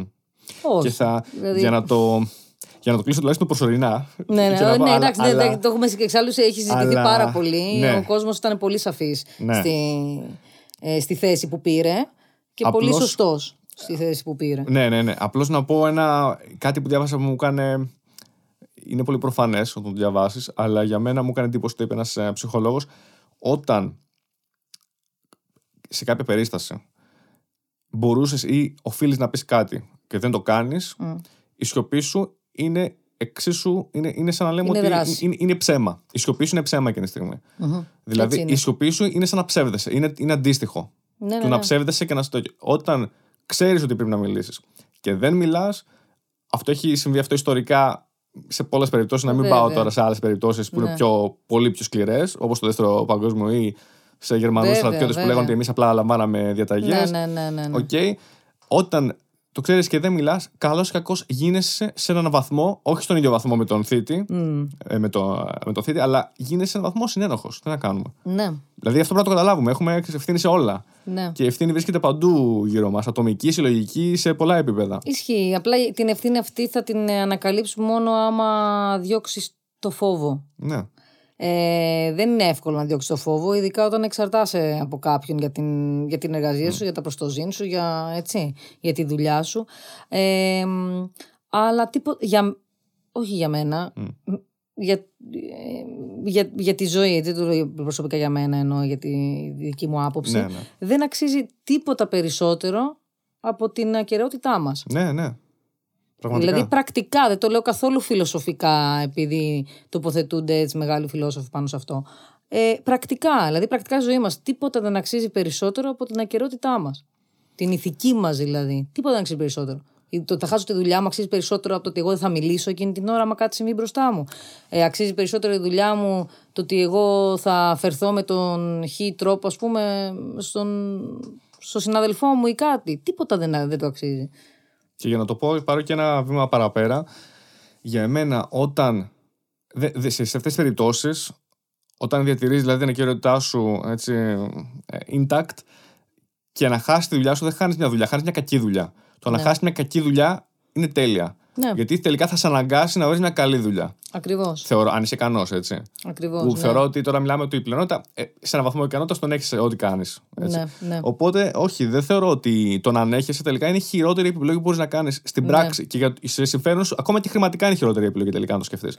Ε, Ναι, Παντού, μπορεί. παντού. Μπορεί Απλώς δεν το μακρο- ξέρεις ακόμα. μακρόχρονα. Ναι, ναι, ναι, Πιο πολύ ο ναι. φόβο είναι που σε παγιδεύει, τίποτα άλλο. Ισχύει, αλλά δεν είναι, δεν είναι και πάλι σε αυτό το σημείο δεν είναι μόνο εαυτό σου. Δηλαδή, ε, όλες αυτές οι συμπεριφορές, το να διαιωνίζονται τόσα χρόνια, τις τις ε, φέρανε ε, τα ναι. Μμ. Δηλαδή, το ότι κάποιοι δεχόντουσαν αυτές τις συμπεριφορές. Είτε ήταν ε, τα, τα θύματα, είτε ήταν ε, οι, οι εργοδότες που είπαμε πριν. Ε, κάποιοι δεχόντουσαν αυτές τις συμπεριφορές. Οπότε, αν μα καταλάβουμε ότι το να δεχτώ εγώ μια χή συμπεριφορά δεν έχει, έχει μια τεράστια προέκταση. Δεν είναι μόνο ότι εγώ δέχτηκα αυτή τη συμπεριφορά και εντάξει. Ας το πάρουμε λίγο σε, πιο- σε μια- κάτι πιο ελαφρύ. Ε, εμένα μπορεί, ας πούμε, ή εγώ, σαν σκηνοθέτη, να μιλήσω άσχημα σε έναν ηθοποιό μου, ή ο ηθοποιός να μιλήσει Να τη άσχημα στο μιλήσει, σκηνοθέτη. ναι. Αν, ας πούμε, εγώ, σαν σκηνοθέτη, ο ηθοποιός μου μου μιλήσει άσχημα και εγώ αυτή εκείνη, εκείνη ώρα το δεχτώ αυτό, ή ας πούμε, έχει κάποιες ε, απαιτήσεις. Ε, τέλος πάντων που είναι ανέφικτες ή δεν ξέρω και εγώ τι και εγώ προσπαθήσω να του τις καλύψω αυτό, αυτός θα το πάρει και θα το πάει και στην επόμενη παραγωγή, στον επόμενο σκηνοθέτη και στον Ακριβώς. επόμενο και στον επόμενο γιατί θα θεωρήσει ότι αυτό είναι φυσιολογικό. Ναι. Ναι, έτσι. ναι. Δηλαδή ότι είναι μέσα στα δικαιώματά του. Και τα, οι γραμμές δυστυχώς, ε, ειδικά στην Ελλάδα ε, και στο θέατρο, δεν είναι συγκεκριμένες. Δηλαδή, ε, βλέπουμε πολλές φορές που μπαίνει ο ένα στα λιμέρια του αλουνού. Α πούμε, και τις προάλλες καμιά συζήτηση για το θέμα το, το ενδυματολογικό. Μέχρι ποιο όριο μπαίνει ο, θε- ο ηθοποιός στο τι θα φορέσει; Ο ηθοποιός μπαίνει μόνος στο να του είναι άνετο και να μπορεί να κάνει αυτό που είναι να κάνει. Δεν έχει καμία άλλη άποψη για το ενδυματολογικό κομμάτι. Έχει ο ενδυματολόγος. Π.χ. Μμ. Άρα γιατί το φέρνω αυτό το παράδειγμα, ότι όταν όμως δώσεις τη δυνατότητα ένας σκηνοθέτης, και πρέπει δηλαδή και οι νέοι σκηνοθέτες να το έχουμε αυτό στο μυαλό μας. Όταν δίνεις δυνατότητα στον ηθοποιό ότι «Μμ, εμένα δεν μου αρέσει να βάλω αυτό, Α, εντάξει, τότε να βρούμε κάτι άλλο. Όχι. Γιατί αυτός, αυτή την οτροπία θα την πάει στην επόμενη δουλειά, στην επόμενη, στην επόμενη και δεν μπορεί να γίνει έτσι η δουλειά. Γιατί έτσι θα κάνουμε πάντα ό,τι θέλει Βέβαια, ο άλλος βέβαια. και όχι αυτό που θέλει ο ειδικός. Που ο ειδικός είναι ο ενδυματολόγος. Πώ θα το βέβαια. κάνουμε. Βέβαια. Άρα ε, θέλει μια προσοχή γιατί ε, τα, ε, η ανοχή μας σε κάποια πράγματα, με την αρνητική έννοια ανοχή, δημιουργεί ένα πλαίσιο δεδομένων το οποίο δεν θα έπρεπε να δημιουργηθεί. Μμ. Δηλαδή θα έπρεπε να θέσουμε πολύ καθαρές γραμμές στο ε, πού έχεις λόγο εσύ, πού έχω λόγο εγώ. Είναι πολύ σωστό αυτό που λες. Κατάλαβες; Ναι, για είναι να μην πολύ το σωστό. πάρεις μετά και το πας μετά σε άλλες δουλειές, γιατί αυτό διονύζεται μετά. Ενώ άμα ο χ συντελεστής είχε πάει σε μία, δύο, τρεις παραγωγές και του φερόταν με ένα χ τρόπο. Κατάλαβε. Δηλαδή ότι και εδώ δεν δεν θα ξανά λέγει μετά κάτι άλλο. Ακριβώς, Γιατί θα είχε καταλάβει ότι α, αυτό είναι. Ναι, Όταν ναι. όμως κάπου του επιτρέπεται, εκεί ξεκινάνε λίγο τα προβλήματα και δεν αφορούν μόνο τη συγκεκριμένη παραγωγή. Μετά αφορούν και την άλλη παραγωγή. Γιατί έρχεται ο, ο χ συντελεστής με ένα σκεπτικό ότι α, εδώ πέρα θα με παίρνει να κάνω και αυτά. Και- και δημιουργούνται- Ενώ δεν σε παίρνει. το ναι. ίδιο είναι και για το σκηνοθέτη, έτσι. Ναι, ναι, ναι. Ε, και δημιουργούνται και πολλοί λάθος ισορροπίες. Γιατί μετά Ακριβώς. καταλήγεις να αφήνεις άλλους ηθοποιούς να κάνουν τι θέλουν και άλλους όχι. Οπότε δημιουργούνται διαχωρισμοί. Ακριβώς. Ο Άρα ενδυματολόγο ποιος είναι είναι ο άσχημο δια- γιατί τον εκτοπίζεις. Ακριβώς. Άρα ποιο, ποιο είναι, άρα, άρα όλοι έχουν λόγο σε όλα; Δεν γίνεται αυτό. Ή έχει μόνο λόγο πρωταγωνιστής, άρα κάνεις ένα διαχωρισμό εκεί πέρα; Δεν γίνεται. Αυτό δεν, δεν βγαίνει μαθηματικά δηλαδή.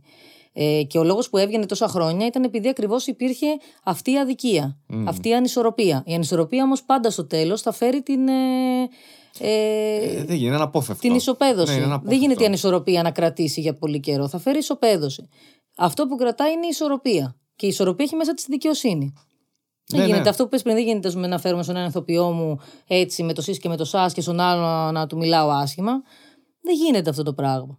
Ναι, ναι, ναι. Αλλά όποιος δεν το καταλαβαίνει ότι δεν γίνεται από ηθικής άποψης, θα το σκεφτεί ότι δεν γίνεται μαθηματικά. Δεν βγαίνει. Δεν βγαίνουν οι πράξεις μετά. Δεν θα, δεν θα ζήσει αυτό το πράγμα. Βλέπουμε τη φύση ότι η ισορροπία, αν δεν ισορροπήσουμε εμείς, δεν θα επιζήσει αυτό που κάνουμε. Θα, θα καταρρεύσει. Μπορεί να μην καταρρεύσει σύντομα, αλλά και αυτό είναι σχετικό. Το τι είναι σύντομο και τι όχι. Ναι. Να σε ρωτήσω, θεωρείς ότι πολλές φορές οι, αυτού του τύπου οι κακές ας πούμε πρακτικές, να το πω έτσι, στην οικοδόμηση μιας παράστασης θα βγει και στην ίδια την παράσταση; Ή πολλές φορές δεν βγαίνει και κρύβεται τελικά; Ε, εντάξει, μπορεί να μην φανεί. Μπορεί να μην φανεί. Ναι, εντάξει. υ- Υπάρχει αυτό που λένε ότι ό,τι συμβαίνει στα καμαρίνια βγαίνει και έξω, αλλά εντάξει. ηθοποιοί είναι, επαγγελματίες ηθοποιοί είναι, και ξέρουν ότι πάνω στη σκηνή ε, πρέπει να κάνουν αυτό που πρέπει να κάνουν. Μμ. Οπότε δεν είμαι τόσο σίγουρη γι' αυτό. Ναι, ναι. Δηλαδή πάνω στη σκηνή μπορεί να μην βγει. Όπως και ένα καλό κλίμα, μπορεί πάνω, δηλαδή να μην φανεί εννοώ σαν απήχηση αυτό, σαν ε, να μην φανεί σαν επιτυχία, σαν Οκ, ε, οκ. καλή παράσταση. Γιατί μπορεί να είναι, να είναι μια, μια ομάδα που να έχει εξαιρετικό κλίμα σε καμαρίνια και να μην βγει καλή παράσταση, ας πούμε. Ναι, για άλλους λόγους. Για άλλους ναι, λόγους, ναι, αυτό δεν το ξέρεις ποτέ. Ε, αλλά είναι για το. ε, για την. ε, για αυτούς τους ίδιους που μετέχουν. Ε, βέβαια. Για τη που δική τους την συμμετέχουν υγεία σε αυτό. τουλάχιστον. Την ψυχική Ναι, κυρίως ναι, και, ναι, ναι, και ναι, γενικά ναι, έτσι. Ναι. Που, που κι αυτό όμως μπορεί, μπορεί εκ πρώτη να φαίνεται ότι δεν αφορά το θεατή, αλλά επί της ουσίας τον αφορά. Γιατί όσο ο χώρος μας ε, παραμένει υγιής ή δεν παραμένει, αλλά προσπαθεί να είναι υγιής, ε, αυτό θα βγει προς τα έξω. Μπορεί να μην βγει σαν μια καλή παράσταση, ας πούμε, αλλά βγαίνει αυτό σαν. Ε, Πώς να το πω, είναι ο πολιτισμός αυτό. Δεν γίνεται ο πολιτισμός να μην είναι υγιής. Ε, ναι. Άμα δεν είναι ο πολιτισμός υγιής, πρέπει να αναθεωρήσουμε πολλά πράγματα για, τη, για την Ελλάδα γενικότερα και για την, ε, για την κοινωνία μας και για όλο αυτό. Ο πολιτισμός, ο πολιτισμός και αν πρέπει να είναι υγιής. Γιατί πας ουσιαστικά είσαι ένας δά, δάσκαλος, συσσαγωγικά ή μη, έτσι, που παίρνεις τα παιδάκια από το χέρι, τους θεατές και λες έλα εδώ πάμε μαζί, όχι να σε μάθω κάτι που δεν ξέρεις, όχι, μαζί να μάθουμε κάτι. να Ναι, δούμε, μάθαμε κάτι μέσα στην παράση. Μας έδωσε κάτι, να γίνουμε κάτι άλλο, κάτι πιο, κάτι ανώτερο, κάτι πιο φωτεινό, μας έδωσε κάτι. Αυτό για να το κάνουμε, πρέπει εγώ που σου απλώνω το χέρι, να, να μην, να, να σου απλώνω ένα χέρι που να είναι γερό, να σε κρατήσει δηλαδή, έτσι, να... Ε, βέβαια. Αυτό ε, βέβαια. εννοώ υγιής Γερό, χώρος. υγιές, στιβαρό, όλα αυτά. Ακριβώς, Και αυτά ακριβώς. μια καλή παράσταση για να έχει πρέπει να έχει ξεκινήσει να έχει οικοδομηθεί έτσι. Αλλιώς δεν Έτσι, γίνεται. έτσι, είναι, έτσι είναι, ναι. Και είναι και για να επιστρέψουμε λίγο και σε αυτό που λέγαμε πριν, τώρα που λες. Τελικά θεωρώ ότι οι σύγχρονοι θεατές, τουλάχιστον κρίνοντας και από τον εαυτό μου και από τα άτομα που, που γνωρίζω εγώ, πλέον δεν θέλουν απλώς, ξέρεις αυτό που λέμε, τι κάνεις, βλέπω αυτό για να περάσει ο χρόνος μου. Δεν θέλουν απλά να περνάνε τον χρόνο τους. Θέλουν να νιώσουν ότι ξέρεις, τον επενδύω τον χρόνο μου τελικά. Ακριβώς. Δηλαδή θα δω την παράσταση, θα πληρώσω ένα εισιτήριο. Κυρίως δεν είναι το εισιτήριο, είναι, είναι ο χρόνος που επενδύω, γιατί ο χρόνος χρόνος. δεν επιστρέφει. Έτσι. Θέλω να τον επενδύσω σωστά. Θέλω να πάω σε μια καλή παράσταση που θα μου δώσει κάτι και θα πω ναι, αυτό ήταν. Αυτό δεν το είχα σκεφτεί. Αυτό μου έδωσε κάτι που αν δεν ερχόμουν εδώ σήμερα το βράδυ δεν θα το έπαιρνα ίσως ποτέ. Έτσι είναι. Ξέρεις. Έτσι Ε, είναι. είναι δηλαδή είναι, λίγο- είναι κάτι που είναι ανεκτήμητο να το πω αλλιώς. Είναι ανεκτήμητο Ναι. και έτσι πρέπει να το λαμβάνουμε και εμείς οι δημιουργοί. Ότι ο άλλος που έρχεται εκεί πέρα έχει δώσει κάτι ανεκτήμητο που δεν είναι το εισιτήριο τόσο, είναι ο χρόνος. Ότι έρχεται, ε, δεν είναι μόνο ότι έρχεται, είναι ότι ετοιμάζεται, παίρνει τα μεταφορικά μέσα, το αμάξι, οτιδήποτε, ταλαιπωριέται λίγο, περιμένει λίγο στο θέατρο για να μπει, κάνει όλο αυτό, μπαίνει μέσα, φεύγει, κάνει όλη αυτή τη διαδικασία για να έρθει να δει κάτι. Αυτό το κάτι πρέπει να αξίζει. Και το αξίζει δεν σημαίνει μεγάλο budget. Μπορεί να είναι ένα πολύ μικρό budget και αυτό που θα πας να δεις να αξίζει γιατί έχει κάτι να σου πει. Κάτι που να σου πει που να το πάρεις μαζί σου σπίτι, όπως είπες πριν. Ναι, ναι. Όπως το λέγαμε αυτό, όπως το είπες με, περί- περί budget και με τον ε, Θανάση, τον Κουρλαμπά που συζητούσαμε για, τον, ε, για την παράσταση και τον Ιβάν Ελίτς, που ενώ είναι αρκετά minimal, δεν φαίνεται να έχει πολλά πλούσια ξέρεις, σκηνικά, ιστορίες, κοστούμια, ηθοποιούς, γιατί είναι δύο ηθοποιοί που παίζουν όλους τους ρόλους. Κι όμως είναι τέτοια, τέτοιος ο πυρήνας της παράστασης που σε παρασέρνει και σε πιάνει κάπου αλλού.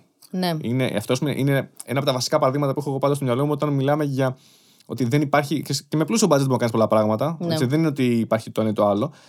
Αλλά θεωρώ ότι όπως το είπες, μια φοβερή παράσταση μπορεί να τη χτίσεις με πολύ πολύ λίγα μέσα τελικά. Είναι... Κοίταξε, εγώ είμαι υπέρ της απλότητας γενικά στις παραστάσεις. Σε όλες δηλαδή. Θα το, σε όσες έχεις δει και σε όσες θα δεις. Ε, ε, μ' αρέσει αυτό. Αλλά αυτό δεν μπορώ να πω ότι είναι επιλογή μου όσο. Ε, μ, ε, μ, αβίαστο αποτέλεσμα από το κείμενο. Δηλαδή, όταν διαβάζει ένα κείμενο, και τον Ιβάνι Λίτσο, με το, το θάνατο του Ιβάνι Λίτσο, Ναι, όταν ναι. το διάβαζα του Τολστόη το κείμενο, και το διαβάζω, ξαναδιαβάζω, το- τον σκέφτομαι με χίλιους διαφορετικούς τρόπους. Πάντα στην αρχή είναι υπερπαραγωγή σε όλα τα πράγματα. και ο Σενόρ σε όλα. Είναι υπερπαραγωγή. Σκέφτε, σκέφτε, σκέφτε, σκέφτε. Μετά προχωρώντας, και δεν είναι θέμα budget, δεν είναι θέμα οικονομικό δηλαδή. Προχωρώντας, όταν μπαίνεις στο κείμενο και κατανοείς το πόσο σημαντικό είναι το κείμενο και ότι στην ουσία πρέπει να το αναδείξεις, αρχίζουν και βγαίνουν πράγματα. Ένα-ένα τύπο όμως βγαίνουν. Έτσι όπως το λέω, βγαίνει αυτό, μετά βγάζω το άλλο, το άλλο, το άλλο, το άλλο και μετά καταλήγεις και λες: Τελικά ο θάνατος του Ιβάνι Λίτς πρέπει να γίνει μόνο με μια περιστροφική καρέκλα. Αυτό. Και χωρίς κοστούμια, ας πούμε. Με το, με το, μόνο με αυτό που φοράνε το παντελόνι και το Ναι, γυλαίκο, ναι. ας πούμε. Αυτό είναι. Γιατί αυτό αρκεί. Δηλαδή, θεωρώ ότι πάντα στις παραστάσεις πρέπει να κάνουμε αυτό που αρκεί. Δεν πρέπει να κάνουμε παραπάνω. Γιατί άμα πάμε να κάνουμε παραπάνω, παραπάνω εννοώ να το εμπλουτίσουμε με αυτή την έννοια, αρχίζουμε και παίρνουμε λίγο χώρο από το ίδιο το κείμενο. Ε, από το λόγο δηλαδή, έτσι. Από το λόγο που δημιουργείται ναι, ναι, όλο ναι. αυτό. Οπότε, όταν ο λόγος μένουμε εκεί στο κέντρο και τον ακολουθούμε πιστά μέχρι και την πρεμιέρα, δεν τον έχουμε ξεχάσει. Ποιος είναι ο λόγος που κάνουμε αυτή την παράσταση. Αρχίζουμε και αφαιρούμε γενικά, νομίζω. Ναι, γιατί αλλιώς Και το όπως- βλέπουμε και από τις παραστάσεις έτσι. Παγκοσμίως το βλέπουμε αυτό. Πάμε, τείνουμε γενικά προς ένα μινιμαλισμό. Μπορεί να έχει μπει το, το video art μέσα στα θέατρα, οκ. ε, γιατί είναι. Η, η- η, οπτι- η εικόνα ουσιαστικά έχει μπει πολύ έντονα, οπότε σε κάποιες παραστάσεις δεν είναι και πάρα πολύ ωραία. Ε, αλλά βλέπουμε ότι πάμε σε πιο minimal πράγματα που δεν έχει να κάνει μόνο με το budget, έχει να κάνει με, την, με το συμβολισμό. Δηλαδή, νομίζω σιγά σιγά πηγαίνουμε πιο βαθιά στο τι συμβολίζει. Δηλαδή, το κάθε τι που υπάρχει εκεί πρέπει να συμβολίζει. Α πούμε, στον Ιβάνι Λίτσο, το τετράγωνο που είναι κάτω συμβολίζει. Το, ο κύκλος που είναι από πάνω συμβολίζει. Η καρέκλα που είναι αυτή που είναι συμβολίζει. Δηλαδή, όσο γίνεται να υπάρχει ένας συμβολισμός που ο συμβολισμός δεν είναι τίποτα άλλο από την κατανόηση του κειμένου. Ναι, ναι. Σύνδεση, έτσι, επί της ουσίας. Και τελικά, εγώ θα συμφωνήσω απόλυτα με αυτό που λες, γιατί και εγώ σαν θεατής μου αρέσει ναι, ό,τι υπάρχει να είναι ακριβώς αυτό που χρειάζεται, γιατί ναι, όλα ναι. τα υπόλοιπα δημιουργούν θόρυβο. Ακριβώς. Πώς το λένε, αντιπερισπασμούς. Ναι, ναι. Θέλω να μείνω στην, αρχικά στην καθαρότητα, ξέρεις, στο να κατανοήσω στον πυρήνα αυτού και όλα τα υπόλοιπα είναι μετά πολυτέλεια. Ξέρεις. Ναι. Μπορεί να υπάρχουν, μπορεί και να μην υπάρχουν. Ναι, ναι, ναι, Κάπως ναι. έτσι. Ναι. Για να προχωρήσουμε και σε επόμενες παραστάσεις, αυτές που θα ξεκινήσουν ε, τώρα και δεν έχουν επεχθεί πριν. ε, το Θαύμα, παράδειγμα, το οποίο είναι, είναι πολύ ιδιαίτερο γιατί δεν έχω ξανακούσει τον όρο. Είπαμε είναι Θεατρική- συναυλία. θεατρική συναυλία, ναι. Για πες μου δύο λόγια για αυτό, αν θέλεις. Ε, λοιπόν, αυτό είναι ένα κείμενο του Γιώργου Φακανά ε, και σε μουσική του ιδίου, έτσι. Ε, μ, ο Γιώργος είναι εξε- ένας εξαιρετικός άνθρωπος και μουσικοσυνθέτης, μουσικός. μπασίστας, έχει το δύο Φακανά, είναι ένας άνθρωπος αυτοδημιούργητος, ε, μ, αυτοδίδακτος στον μπάσο και είναι νομίζω από τους καλύτερους μπασίστες. Και πολύ γνωστός και στο εξωτερικό, έτσι. Πολύ ναι, κάνει συναυλίες στο εξωτερικό, πηγαίνει. Είναι ένα μαμούνι ο Γιώργος, δηλαδή πραγματικά. Ε, και έχει, είχε γράψει ένα κείμενο, ε, το Θαύμα, ε, το οποίο είναι ένα οδηπορικό, ας το πούμε έτσι, σε 10 μεγάλες πόλεις της Ελλάδας, αναδεικνύοντας έτσι μέσα από αυτές τις πόλεις την ίδια την Ελλάδα, ε, το πνεύμα της, ε, της φιλοσοφίας, της δημοκρατίας ε, και αυτό συνδυαστικά με τη δεκαμελή ορχήστρα που παίζει jazz μουσική. Η jazz μουσική που είναι από το Echoes, από το άλμπουμ του, που ε, είχε κυκλοφορήσει πριν ε, χρόνια, αυτό το άλμπουμ ουσιαστικά είναι, η μουσική είναι, ε, είναι γραμμένη για, για αυτές τις συγκεκριμένες τοποθεσίες. Ε, τα περισσότερα για τη μουσική θα τα, μπορεί να τα πει ο Γιώργος. Ε, οπότε ουσιαστικά τι έχουμε κάνει; Έχουμε κάνει με το Θανάση, τον Κουρλαμπά και την Παναγιώτα τη βλαντη ένα οδηπορικό σε αυτές τις πόλεις που σε κάθε μία πόλη που πηγαίνουμε και ο Θανάς με την Παναγιώτα μας λένε το κείμενο την κάθε ιστορία είναι ιστορίες έτσι ανθρώπινες, έτσι υποδίονται κάποιους ρόλους δηλαδή Διαφορετικούς και σε πολύ κάθε πόλη. καθημερινές, διαφορετικούς σε Ναι, κάθε ναι. πόλη, ναι, ναι, ναι. Και πολύ κα, καθημερινές δηλαδή ιστορίες έτσι που όμως έχουν μεγάλο νόημα από πίσω. Ε, δηλαδή απλές ιστορίες θα λέγαμε, αλλά με, μία, έτσι, με έναν μεγάλο όγκο. Ε, και ταξιδεύοντας σε αυτές τις πόλεις, σε κάθε σταθμό ας πούμε, ακούμε και την ορχήστρα μετά που παίζει. Δηλαδή δεν παίζει παράλληλα, παίζει λίγο έτσι μαζί με το θεατρικό λόγο και μετά ξεκινάνε και παίζει η ορχήστρα Ναι, το συγκεκριμένο κομμάτι που Κατάλαβα. πρέπει να παίξει. Οπότε αυτό γίνεται στο Athinact που είναι ε, η μουσική σκηνή του Οδείου Φακανά. Ε, ξεκινάμε τώρα 9 Νοέμβρη έχουμε την πρεμιέρα, ξεκινά, είναι αυτό δευτερότριτα. Ε, και είμαστε πολύ ενθουσιασμένοι, όλοι μας δηλαδή, και η, του υποκριτικού ας πούμε, και η Ναι, μουσική, ναι. ε, γιατί είναι κάτι και, καινούριο και για μας. Ναι, να δούμε πώς θα γίνει αυτό το πάντρεμα. Και για δηλαδή, εμάς, έτσι, ναι, ναι, ναι. Πολύ και το ωραίο ενδιαφέρον. που έχουμε κάνει, επειδή έτσι είναι έτσι η σκηνή τοποθετημένη, δηλαδή η σκηνή που είναι, ε, που είναι η ορχήστρα, ας πούμε, είναι μόνο η ορχήστρα εκεί. Είναι μια μικρή σκηνή που χωράει ορχήστρα. Άρα ουσιαστικά ο Θανάσης με την Παναγιώτα ε, έχουμε κάνει με τη Μαρία τη Φιλίππου, τη σκηνογράφο που είναι σκηνογράφος και ενδυματολόγος ε, της παράστασης. Ε, έχουμε κάνει μέσα στους θεατές αυτά τα 10 σημεία. Α, οκ. Οπότε έχουμε 10 διαφορετικά σποτ μέσα στους θεατές, Οκ. διαφορετικά το ένα με το άλλο, που μας οδηγεί στην κάθε πόλη. Άρα ουσιαστικά οι ηθοποιοί είναι ανάμεσα από τους θεατές, περνάνε και συμβαίνει αυτό και είναι πολύ ιδιαίτερο. Πολύ ενδιαφέρον. Πολύ ιδιαίτερη δουλειά, Πολύ δηλαδή. ενδιαφέρον. Χαιρόμαστε κι εμείς πολύ που το πιάνουμε αυτό. Και Λοιπόν. που είναι ένα κείμενο έτσι για την, ε, για την Ελλάδα. Είναι, που- είναι, είναι αυτό που λέει βασικά ο τίτλος.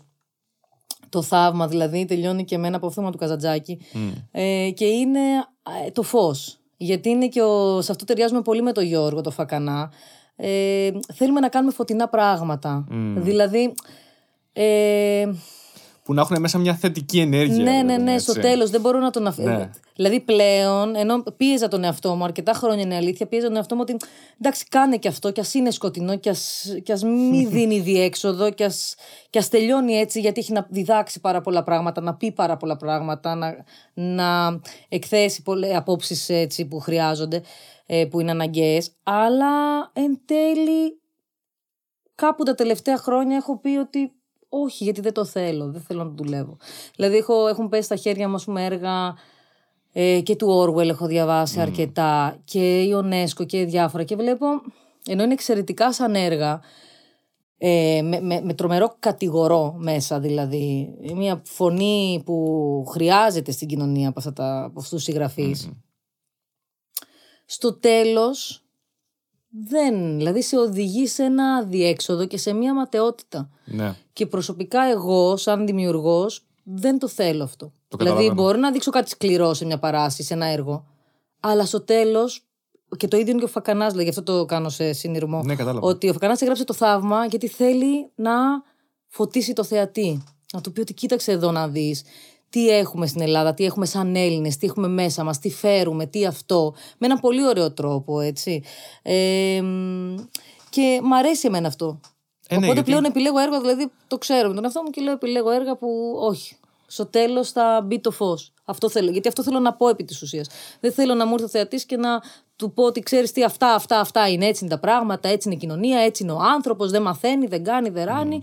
Και στο τέλος βλέπεις, να, έτσι θα παραμείνουν. Όχι. Είναι έτσι, είναι και έτσι, δεν είναι μόνο έτσι. Είναι και έτσι, αλλά ο άνθρωπος έχει πάντα τη δύναμη να φωτίσει. Να φωτίσει και τον ίδιο, να φωτίσει και τους γύρω του. Ναι. Μπορεί να το κάνει. Δεν είναι απλά θεωρία. Οπότε αυτό θέλω να περνάω μέσα από τα έργα. Και γι' αυτό και για τους ενόρκους Ναι, έχουμε ναι, το ακριβώς. αθώος έτσι. Και το έχουμε πει δηλαδή και με τους οποίους πόσες φορές.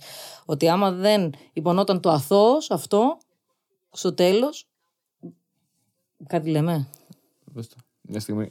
Ε, ναι, γράφει. Εντάξει. Ε, διακόπηκε η εγγραφή μου, λένε, αλλά τώρα συνεχίζω. Οπότε Α, είναι οκ. στο εκεί. Από Ωραία, το θα πάρουμε. το βρούμε στο μαντάζ. Συνεχίζουμε, πώς το έλεγες. Οκ, εντάξει, τώρα ε, πειράζει. κάνω spoil, αλλά το Ναι, ναι, ξέρουν ναι. τώρα για τους ενόρκους το αθώο. Οπότε Ναι. γι' αυτό το. το...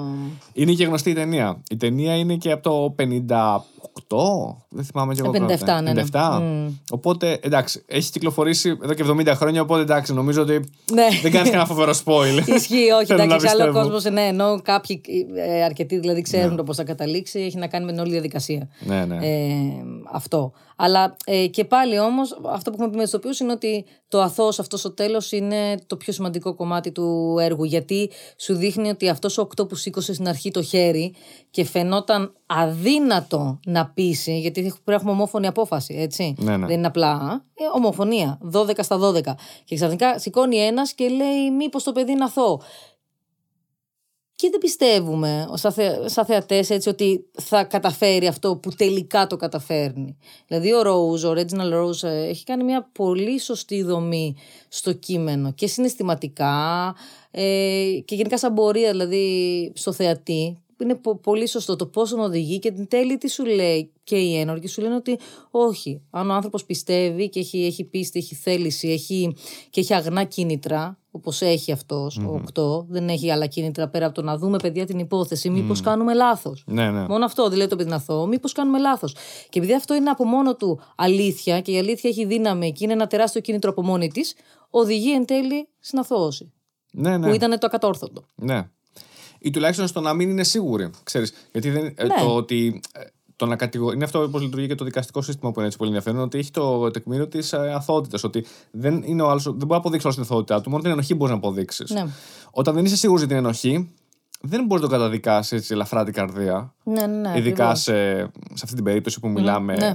και, και προς θάνατον, ας πούμε έτσι. Ναι. Λοιπόν. Έτσι είναι. Όχι, είναι ένα πολύ μεγάλο ταξίδι αυτή η παράσταση και γενικά το κείμενο αυτό είναι πολύ συγκλονιστικό. Δείχνει Ναι. δηλαδή όλες τι εκφάνσεις και είναι πάλι αυτό που είχαμε συζητήσει και με τον Θανάση. Εγώ τι, τι, τι μου είχε φάνει τελικά, ειδικά μετά τη δεύτερη και τρίτη φορά που το είδα.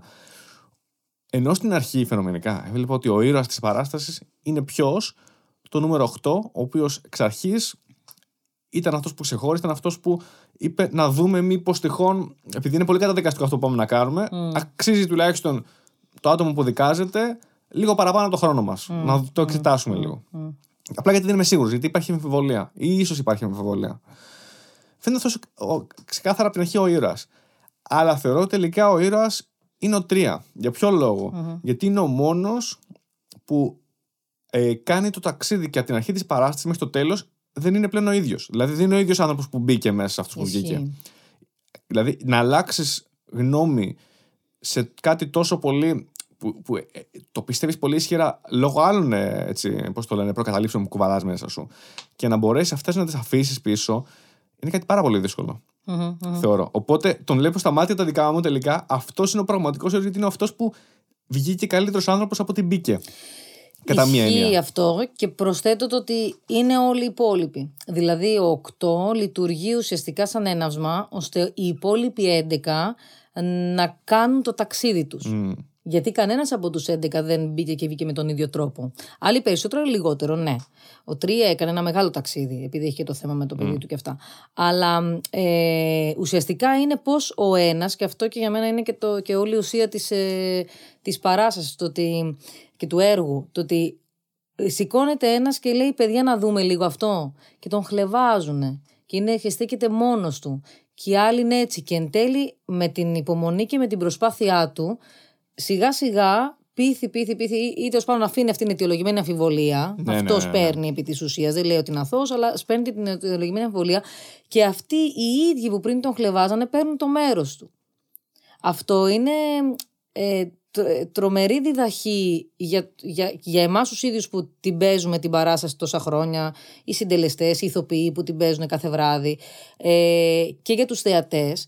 Και είναι και μεγάλη διδαχή για τα νέα παιδιά που μας έρχονται φοιτητές, μαθητές, σχολεία.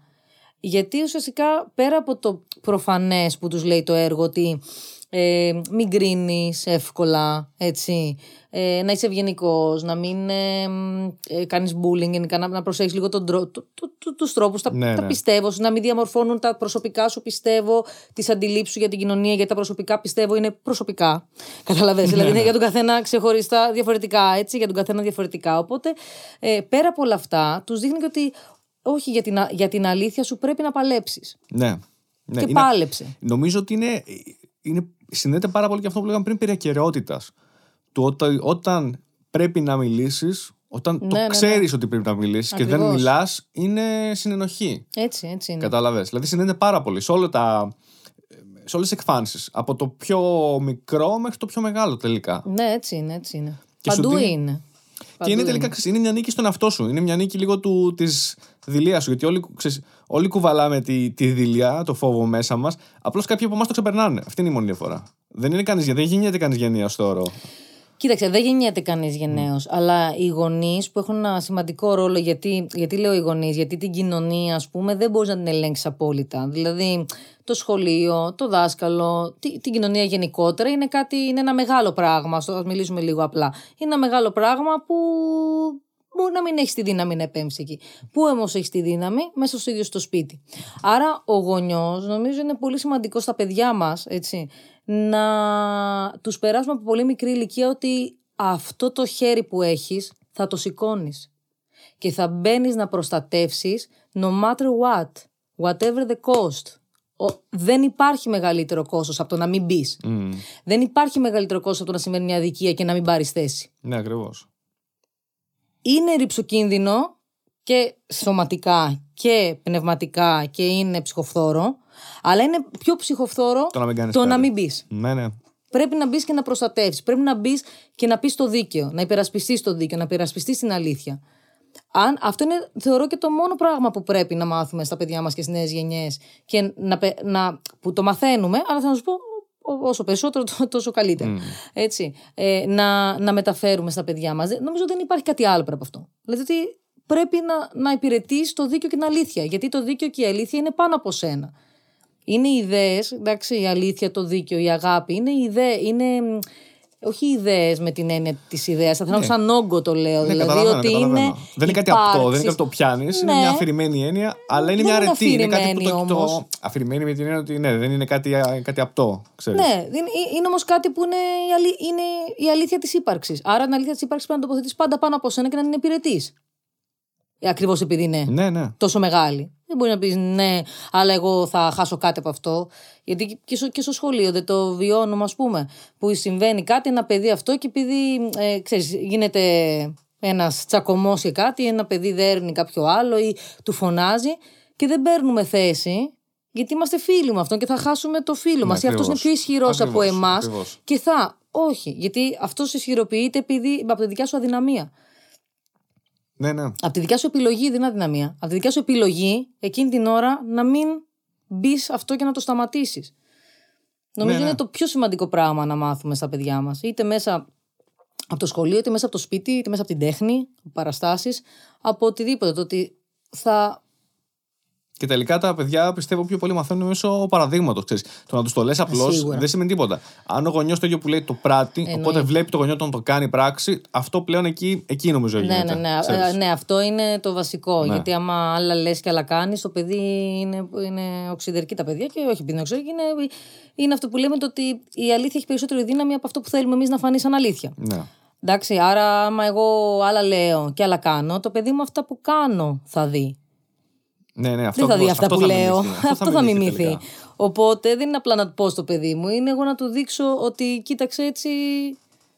Έτσι φερόμαστε. Όχι γιατί έτσι πρέπει, γιατί εν τέλει πρέπει να καταλήξεις έτσι να θέλεις. Απλά επειδή το θέλω, ίσως να έρχεται σε, αργό, σε πιο με- μετέπειτα ηλικία, να μην είναι επιλογή δηλαδή από την πολύ μικρή ηλικία. Πρέπει να μάθει το παιδί το πρέπει, δηλαδή η διδαχή στο παιδί είναι πολύ σημαντική. Εννοείται τα παιδιά έχουν ελευθερία και πρέπει να έχουν ελευθερία.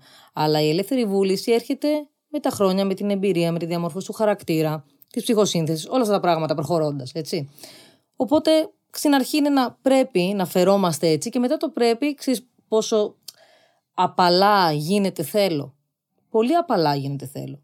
Δηλαδή φτάνεις μετά σε ένα σημείο που σου φαίνεται παράλογο να φερθείς διαφορετικά. Μμ.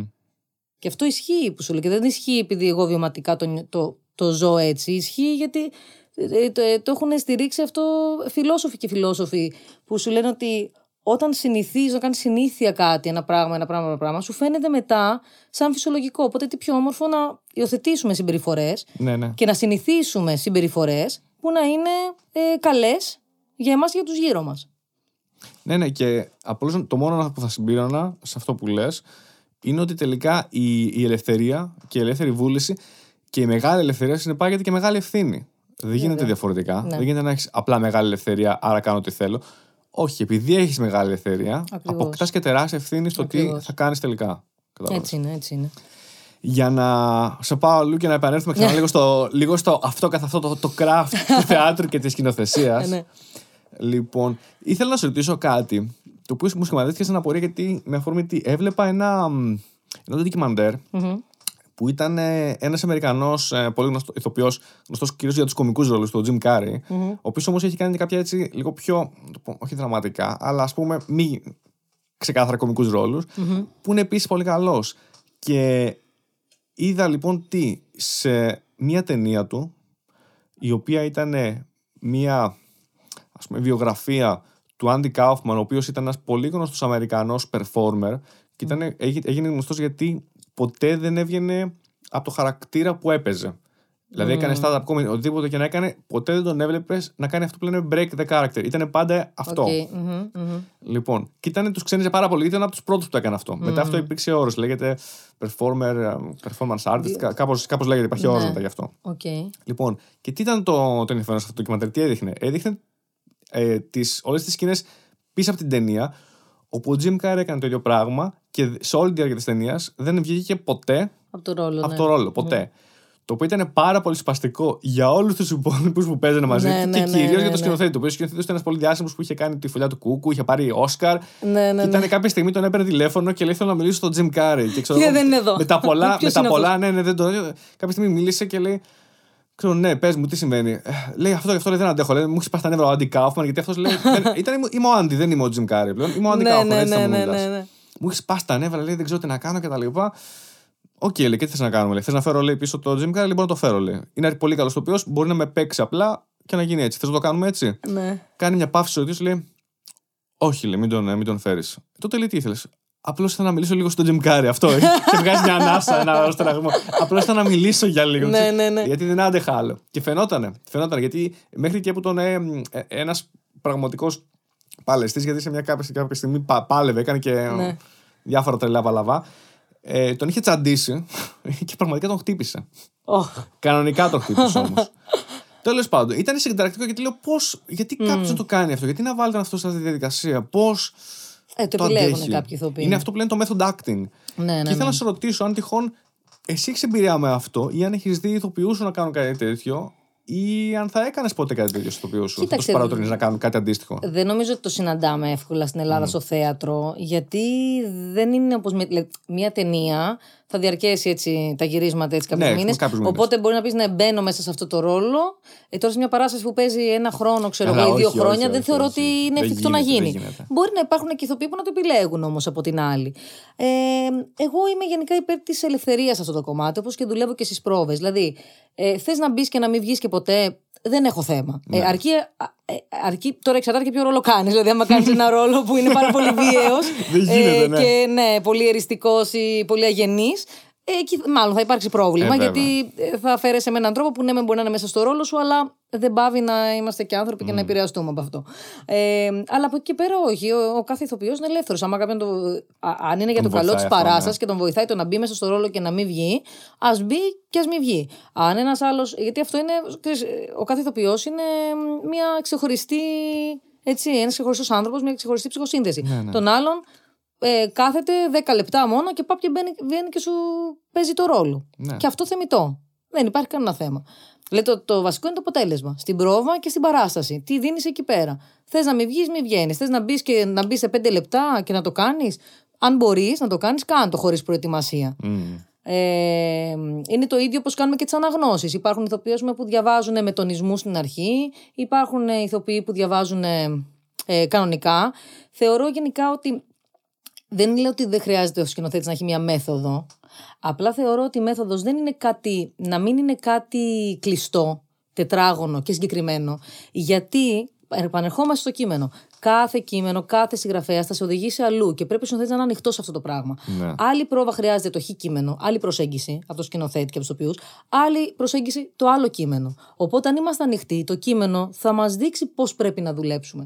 Πρέπει να δουλέψουμε. Όπως δηλαδή μας δείχνει το απλό πράγμα, ότι άμα θα είναι γκρουπαριστές οι σκηνές ή αν θα είναι όλοι μαζί για το πράγμα από την αρχή μέχρι το τέλος. Δηλαδή, τους ενόρκου δεν, έχουμε- δεν τους έχουμε προβάρει ποτέ σπαστά. Από την αρχή μέχρι το τέλος. την αρχή μέχρι το τέλος. Γιατί δεν μπορεί να σπάσει αυτό το κείμενο; Ναι, ναι. Εντάξει, εκ των πραγμάτων, όχι μόνο επειδή είναι 12 επί σκηνής, θέλει μία ροή. Ή τουλάχιστον αυτό επέλεξα εγώ. Ε, αυτό όμως νομίζω ότι ας είμαστε ανοιχτοί και, και εμείς, δηλαδή εννοώ και οι σκηνοθέτες αλλά και οι ηθοποιοί, πού σε πάει το κείμενο. Μη- ε, αλλά αυτό θέλει όμως και μια ε, μ, επιλογή και από τον ηθοποιό και από τον σκηνοθέτη να δοκιμάσει και πράγματα που πριν δεν έχει δοκιμάσει. Γιατί άμα έχεις, έχεις μια συγκεκριμένη μέθοδο, έχεις και ασφάλεια. Λέει τι λες, εγώ έχω τη μέθοδό μου. Μπράβο. Π.χ. πάμε να διαβάσουμε χωρίς τονισμούς. Ναι. Πάμε να διαβάσουμε μ, χωρίς σημεία στήξης. Πάμε να διαβάσουμε με τονισμούς. Πάμε να διαβάσουμε έντονα. Πάμε να διαβάσουμε με λέξη-λέξη. Π.χ.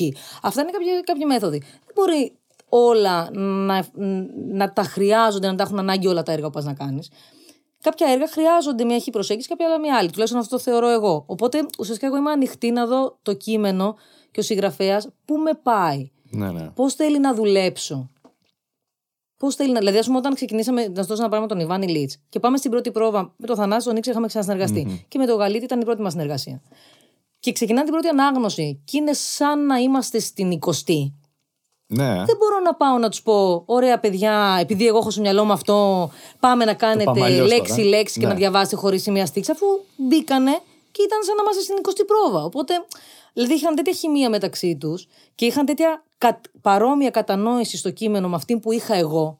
Άρα η προσέγγιση τους, οι τονισμοί τους, η υπενιγμή τους ήταν σωστή με βάση τουλάχιστον αυτό που θέλω να περάσω Ναι, εγώ ναι. για το έργο. Για ποιο λόγο να πάω να το χαλάσω, για να κάνω εγώ την άσκηση που έχω στο μυαλό μου; Τίποτα, τι διώχνω την άσκηση, δεν τη χρειάζομαι.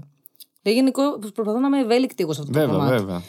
Ό,τι δεν χρειάζομαι δεν το κάνω. Σε μια παράσταση θα χρειαστώ αυτό το πράγμα, θα δουλέψω αυτή την άσκηση με τους τοπιούς. Σε άλλη παράσταση δεν θα τη χρειαστώ και δεν θα το δουλέψω. Μια παράσταση μπορεί να χρειάζεται περισσότερη ανάλυση κειμένου, άλλη να χρειάζεται περισσότερο αυτοσχεδιασμού, άλλη να χρειάζεται περισσότερο κείμενο. Ξανά και ξανά και ξανά και ξανά. Οπότε νομίζω αν είμαστε ανοιχτοί θα μας οθήσει το κείμενο. Ο λόγος είναι πολύ δυνατός. Ειδικά όταν μιλάμε για τέτοιους συγγραφείς έτσι. Ναι, ναι. Κοίταξε, είναι, είναι πολύ ενδιαφέρον όλο αυτό που λες. Αλλά προσπα... γιατί προτί, προσπαθώ να καταλάβω πού μπαίνει η δική σου. Πώς το παρουσιάζεις, το παρουσιάζεις πολύ. Πολύ, πώς το λένε, χωρίς να ε, μπαίνει σχεδόν καθόλου. Δηλαδή ότι σε οδηγεί τελείως και το κείμενο. Ενώ ταυτόχρονα καταλαβαίνω ότι κάπου είναι η δική σου συμβολή. Δηλαδή κάπου μπαίνει, μπαίνουν οι δικές σου ιδέες, αλλά ταυτόχρονα το κάνεις τόσο πολύ, ξέρεις, συνδεδεμένο και χωρίς να φαίνεται αυτό να διακόπτει τη ροή του, που δεν καταλαβαίνω πού μπαίνει η δική σου ιδέα. Δηλαδή, πώς εσύ συλλαμβάνεις όταν διαβάζεις το κείμενο ότι θα ήθελα να το κάνω έτσι. Πώς, πώς, πώς συμβαίνει αυτή η διαδικασία, ή είναι κάτι τελείως στιγμιαίο; Κοίταξε, μπορεί να έρθει στην αρχή αυτό διαβάζοντας ένα κείμενο, γιατί συνήθως τα κείμενα που επιλέγω να παρουσιάσω δεν είναι θεατρικά. Ναι. Δηλαδή, ε, αν εξαιρέσουμε τώρα το Cage Birds και τους Ενόρκους που ήταν θεατρικό κείμενο, τα περισσότερα είναι νουβέλες, είναι μυθιστορήματα, δουλεύω με τέτοια κείμενα δηλαδή. Ε, μ, ε, και αυτό είναι τυχαίο, θα σου πω. Λέει τυχαίο. Ε, δεν, οδηγεί- δεν έχει μια συγκεκριμένη γραμμή. Αυτό θέλω να πω, ναι. Σε κάποιο μπορώ να το διαβάσω και κατευθείαν να το δω. Να πω από αυτό παίζεται έτσι. Σε κάποιο άλλο μπορεί να το δω με άλλον τρόπο μέχρι να καταλήξω. Δηλαδή, ας πούμε, στον Ιβάν Ηλίτ που κάνουν και οι δυο τους από 13-12 πόσους ρόλους κάνουν ο καθένας τους, τους ίδιους ρόλους δηλαδή που τους κάνουν και οι δύο, δεν ήταν αυτή η αρχική ιδέα. Αλλά ήρθε σχετικά Αλλά νωρίς. προέκυψε, Ναι, ναι. πολύ νωρίς. Δηλαδή, Ναι, ας πούμε, ναι, το ναι. διάβασα μία φορά, το διάβασα δύο. Το είδαμε πολλούς ρόλους. Το είδαμε λιγότερους. Το είδαμε τρεις. Όταν ξεκίνησα να κάνω τη διασκευή, γ- άρα ξεκίνησα να γράφω έτσι στον υπολογιστή, ε, γράφοντας ξεκίνησε το 2. Ναι. Και 2 και αλλαγή και αλλαγή και αλλαγή και έγινε αυτή η διασκευή που είδες. Οπότε είναι. Άρα εκεί συνέβη μετά. Αλλά συνέβη πάνω στη δημιουργική διαδικασία, όπως είπες, πάνω στη συγγραφή, έτσι. Τελικά. Ναι, νομίζω όταν βάζεις κάτι το κείμενο, α, κάτω, δηλαδή Ναι. το διαβάζεις το κείμενο και το αναλύεις αρκετά όταν το διαβάζεις. Αλλά είναι διαφορετικό όταν το βάλεις κάτω. Αυτό. Όταν το βάζεις κάτω εκεί, άρα τη δουλεύεις ατάκα την ατάκα, το, αναγκαστικά το βλέπεις κιόλας. Δεν μπορεί να γίνει διαφορετικά. Άρα βλέποντάς το, βλέπεις μετά ποιες είναι οι ανάγκες, ποιους ρόλους χρειάζεται, ποιους δεν χρειάζεται, ποιους μπορείς να ενσωματώσεις, να παραλείψεις όταν έχουμε να κάνουμε με μυθιστορήματα που έχουν πάρα πολλούς ρόλους. Ναι, έτσι. ναι. Να παραλείψεις, αλλά να μην χαθεί αυτό κάτι σημαντικό που υπόθηκε. Όλο αυτό. Ε, οπότε και εκεί θα σου πω ουσιαστικά, δηλαδή αν πούμε το πώς δουλεύω εγώ στις δουλειές μου, γιατί το, το σκηνοθέτης είναι κάτι που. Τι είναι σκηνοθέτης επί της ουσίας, κατάλαβες; Ναι. Δηλαδή, μπορεί, α, ο σκηνοθέτης μπορεί να φτάσουμε σε ένα σημείο να είναι αυτός που κάνει όλη την παράση και είναι όλο δική του ιδέα, γιατί έχει επιβληθεί στους συνεργάτες του, και να είναι και ο άλλος που επί της ουσίας δεν έχει κάνει τίποτα και έχει απλά επιλέξει τα άτομα. Είναι και αυτό σκηνοθεσία, αφού επέλεξε τα άτομα και επέλεξε τα σωστά άτομα. Δηλαδή, εγώ γενικά κινούμαι κάπου ε, προς αυτή την κατεύθυνση.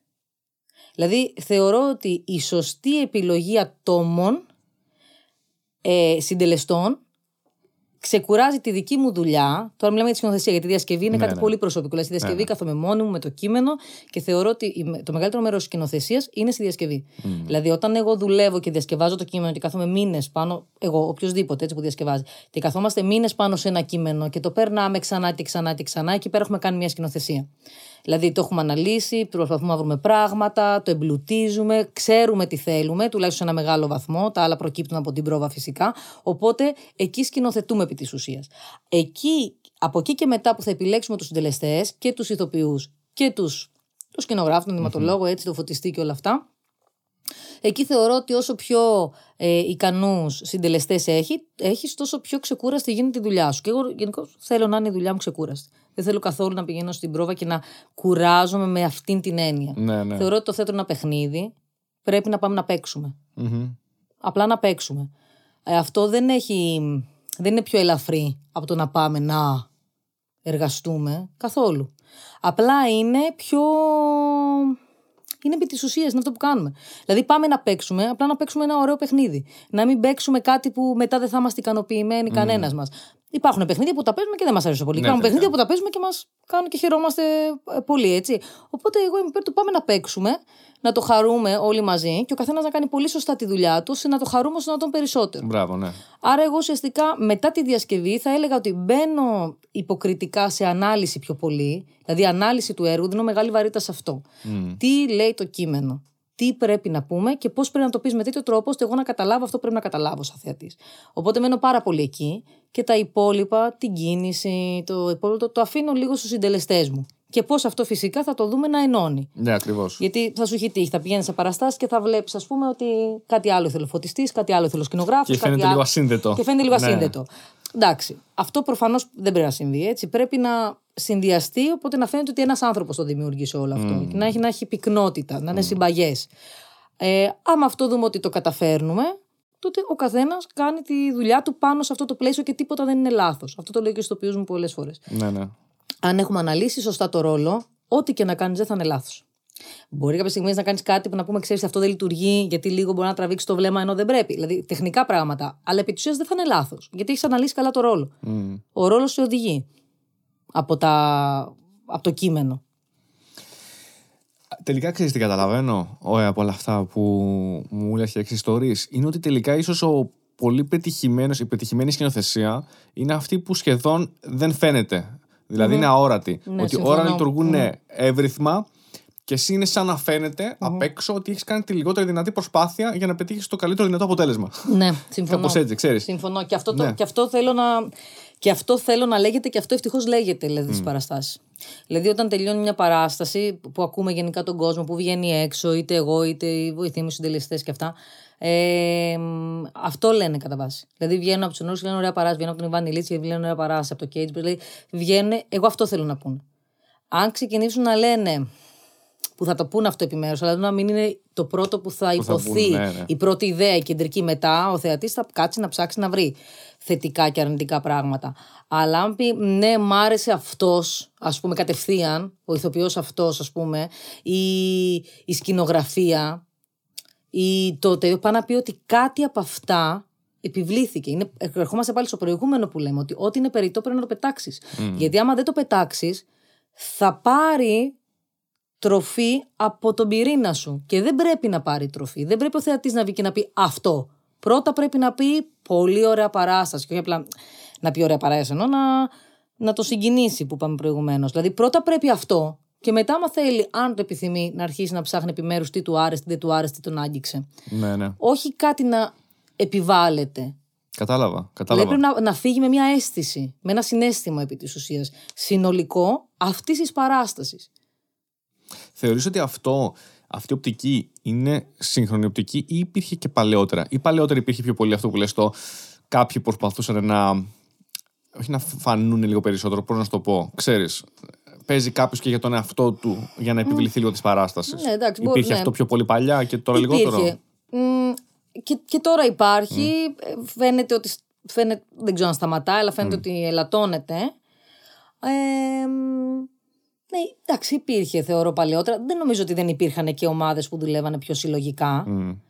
Ε, μ, απλά ναι, κα- κατά ένα μεγάλο βαθμό νομίζω συνέβαινε περισσότερο. Γενικά τώρα το βλέπουμε από το πώς λειτουργεί η κοινωνία. Βλέπουμε αυτή τη συλλογικότητα. Όσο και να υπάρχει η διάθεση γενικά από τους, ε, για να μην τους πω εξουσιαστές και ακου- ε, ακούστε αρνητικό που θα είναι και σωστά είναι, από αυτούς που άρχουν τέλος πάντων τον κόσμο όλο, ε, όσο και να φαίνεται αυτή η ατομική έτσι, δυναμική, ε, νομίζω ότι ο κόσμος έχει καταλάβει ότι δεν μπορεί να αποδώσει πρακτικά το λέω. Δηλαδή, το λέω πρακτικά, το λέω οικονομικά, το λέω οτιδήποτε. Δηλαδή με Ναι, την ναι, καλή ναι, την ναι, είναι παντού. ναι. Δεν το λέω φιλοσοφικά στα θεωρία. Αυτό ακριβώς. Πρακτικά να αποδώσει όσο το συλλογικό. Δεν μπορεί ένα μυαλό να σκεφτεί όσο πολλά. Τέλος. Δεν, δεν, δεν γίνεται. Ναι, βέβαια. Πολλά μυαλά θα σκεφτούν καλύτερα. Για να σκεφτούν όμως πολλά μυαλά καλύτερα, πρέπει να μην τους περιορίσει, άρα να μην βάλει στον εγωισμό σου. Οπότε αυτό θεωρώ ότι φαίνεται. Το βλέπουμε και από μεγάλες εταιρείες το πώς λειτουργούν γενικά.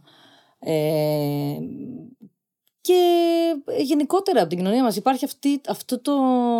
Αυτή η τάση, Ε, να πούμε. ναι, ε, υπήρχε, υπήρχε και πριν, αλλά θέλω να πω ότι γίνεται πιο έντονα τώρα. Αυτή η συλλογικότητα Μμ. το, η ομάδα, να λειτουργούμε σαν ομάδα. Πρέπει να λειτουργούμε σαν ομάδα, γιατί μόνο αν λειτουργήσουμε σαν ομάδα δεν θα διχαστούμε και μόνο τότε θα μπορέσουμε αυτές τις ατομικές δυναμικές που είπα πριν να τις αντικρούσουμε. Μμ. Αν δεν λειτουργήσουμε ομαδικά, ε, ο κάθε ένας θα κάνει αυτό που θέλει να κάνει. Και εμείς θα είμαστε ευάλωτοι. Ναι, είναι ναι. καθαρό αυτό που λέω, πώς τοποθετούμε Ναι, κοινωνικοπολιτικά, ναι, καταλαβαίνω, έτσι. καταλαβαίνω τι λες. Είναι καθαρό. Ε, δεν μπορεί να υπάρχει διχόνοια. Διέρη και βασίλευε. Είναι πολύ απλά τα πράγματα. Δεν θα πρέπει να υπάρξει διαίρεση και διχόνοια. Αν υπάρξει διαίρεση και διχόνοια, κάνεις πάρα πολύ εύκολα, εύκολη τη δουλειά του αλουνού, που δυστυχώς η δουλειά του αλουνού δεν είναι για το καλό σου. Πώς να το κάνουμε; Αυτό είναι. Δηλαδή, Η ιστορία μας το έχει δείξει. Μακάρι να ήταν για το καλό σου, θα ήταν για όλους πιο εύκολο.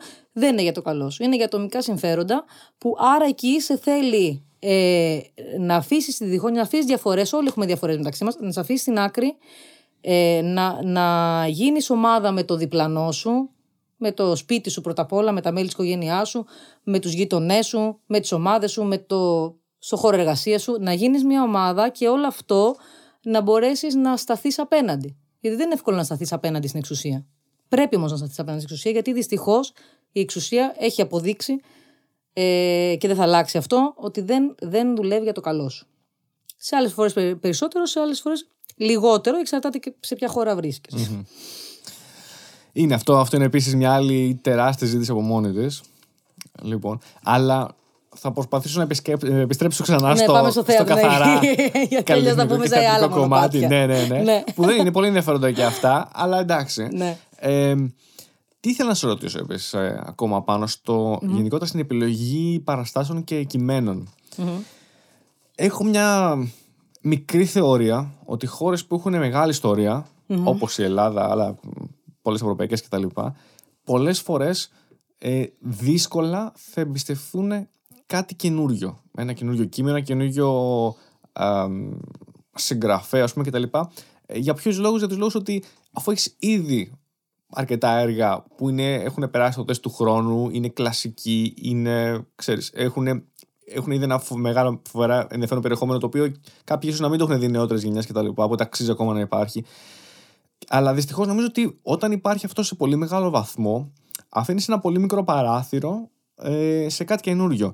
Στην Ελλάδα υπάρχουν καινούριε παραστάσεις, καινούργια κείμενα και καλής ποιότητας ταυτόχρονα. ταυτόχρονα. πολλά. Όχι πολλά. Όχι πολλά. Δεν ξέρω αν είναι μόνο στην Ελλάδα, αυτό δεν το γνωρίζω. να Ναι. το πω. Όχι, αλλά Μπορεί ας να πούμε είναι για την σε άλλες Ελλάδα χώρες. που, που ξέρεις πιο πολύ. Όχι πολλά. Μμ. Ε, εγώ προσπαθώ να το κάνω αυτό γιατί θεωρώ ότι έχουμε εγκλωβιστεί σε αυτό που λέμε μ, ε, αν έχεις όνομα. Δηλαδή, είναι μια νοοτροπία που είναι από πολλά χρόνια, σιγά σιγά πάλι δείχνει και ότι αυτό κλείνει σαν κύκλος ευτυχώς, που είναι το brand name, το όνομά σου. Το όνομά σου δεν είναι μόνο ο ηθοποιός σου, ο σκηνοθέτης σου, ο συντελεστής σου. Είναι η πόρτα, το θέατρο δηλαδή, είναι το κείμενο. Αυτά είναι όνομα. Δηλαδή, ποιο είναι το κείμενό σου, πάπ είναι αυτό, είναι brand name. Ποιο είναι το θέατρό σου, είναι αυτό. Οι ένορκοι ξεκινήσαν στο θέατρο Αλκμίνη. Γιατί το θέατρο Αλκμίνη πριν από τους ενόργους, προφανώς υπήρχε σαν χώρο στα σχετικά, αλλά δεν υπήρχε πολλά χρόνια δηλαδή. Ενώ μπήκαν ναι, ναι, νωρίς οι κατάλαβα. ένορκοι.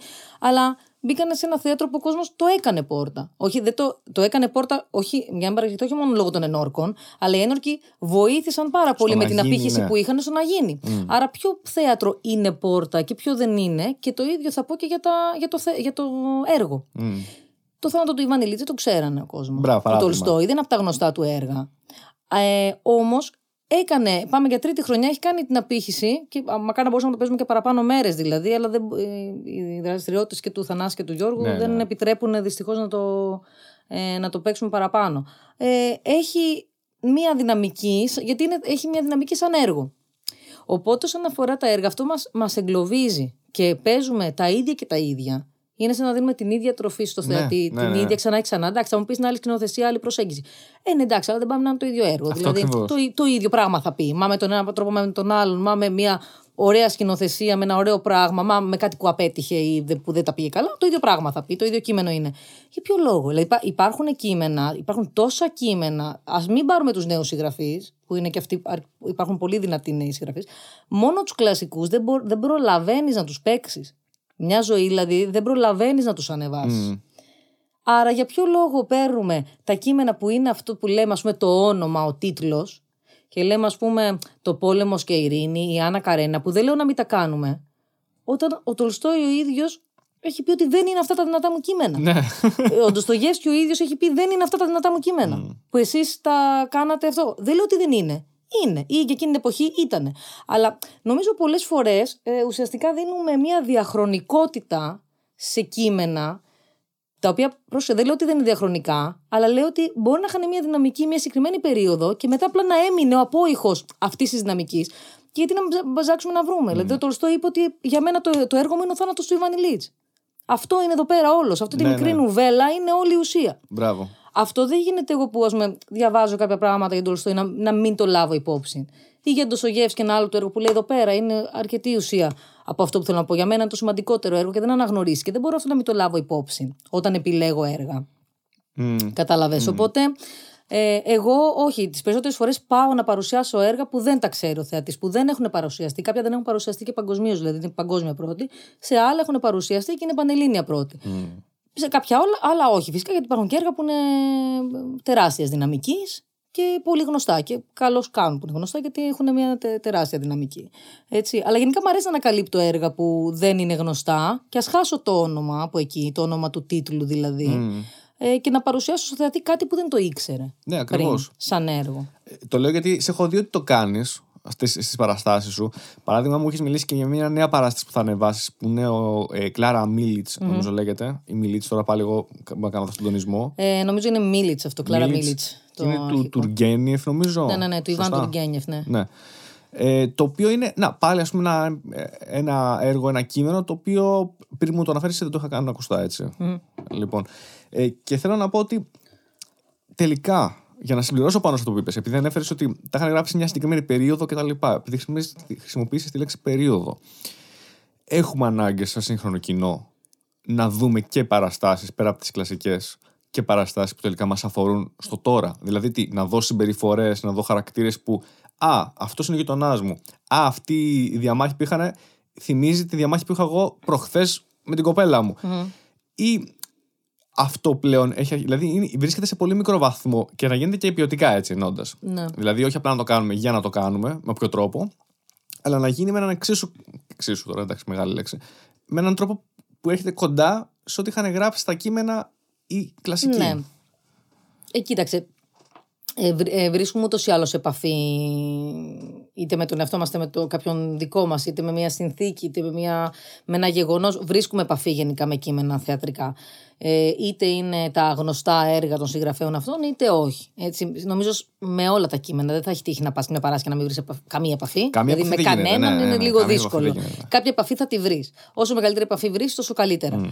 Ε, ε, από εκεί και πέρα, εγώ προσωπικά οι επιλογές μου, ε, αν εξαιρέσουμε τους ενόρκους, ε, που και πάλι όμως έχουν μέσα ε, και μια έντονα υπαρξιακή διάσταση, ε, τα, τα άλλα, οι άλλες μου επιλογές έργα δεν θα έλεγα ότι κυμαίνομαι σε, ε, μ, σε, σε επίπεδα ρεαλιστικά και σε επίπεδα που αφορούν μ, δεν θα το πω τις ανθρώπινες σχέσεις, γιατί τις ανθρώπινες σχέσεις αφορούν επί της ουσίας.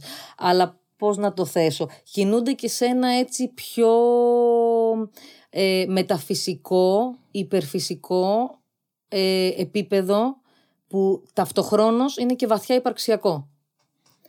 Ε, γιατί μην ξεχνάμε ότι του ενόρκου το επέλεξα να το παρουσιάσω πριν, ε, αν βάλουμε μέσα και τον κορονοϊό, πριν σχεδόν 10 χρόνια έγινε η επιλογή.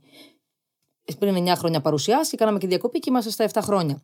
Ε, δεν λέω ότι αν ερχόταν το. Αν, και τώρα αν ερχόταν στα χέρια μου οι ένορκοι και να μην είχαν παρουσιαστεί, θα τους παρουσίαζα. Γιατί ακριβώς μέσα στον ρεαλισμό του αυτό το έργο ε, παραθέτει πάρα πολύ, σημαντικά, υπαρ- πάρα πολύ σημαντικούς υπαρξιακούς προβληματισμούς. Πολύ σημαντικού. Οπότε θα το έκανα. Δηλαδή υπάρχουν κάποια τέτοια έργα που πάω προς τα εκεί. Ναι. Αλλά γενικότερα επιλέγω όπως αυτό, το Κλάρα Μίλιτ, που είναι το ανα- ανάμεσα σε δύο κόσμους βασικά θα λέγεται η Μπράβο, πες παράσταση. μας αν μάθεις ξανά δύο λόγια, γιατί δεν είπα εγώ πολλά πράγματα γι' αυτό. Ε, το ανάμεσα σε δύο κόσμους ε, ξεκινάει από μέσα Γενάρη, είναι η τελευταία παράσταση που παρουσιάζουμε για φέτος, ξεκινάει από μέσα Γενάρη στο σύγχρονο. Ε, μ, Εντάξει, το έχω λατρέψει αυτό το.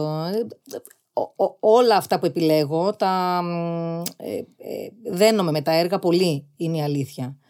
Στο συγκεκριμένο, ε, διαβάζοντας το κατευθείαν το, το είδα θεατρικά και επειδή έχει ντυθεί και με ε, μουσικές του Σοπέν, μόνο αποκλειστικά του Σοπέν, θεωρώντας, ότι, ο- θεωρώντας εγώ ότι ο Σοπέν είναι βαθιά συναισθηματικός ε, μουσικός, βαθιά συναισθηματικός μουσικός συνθέτης, δηλαδή είναι...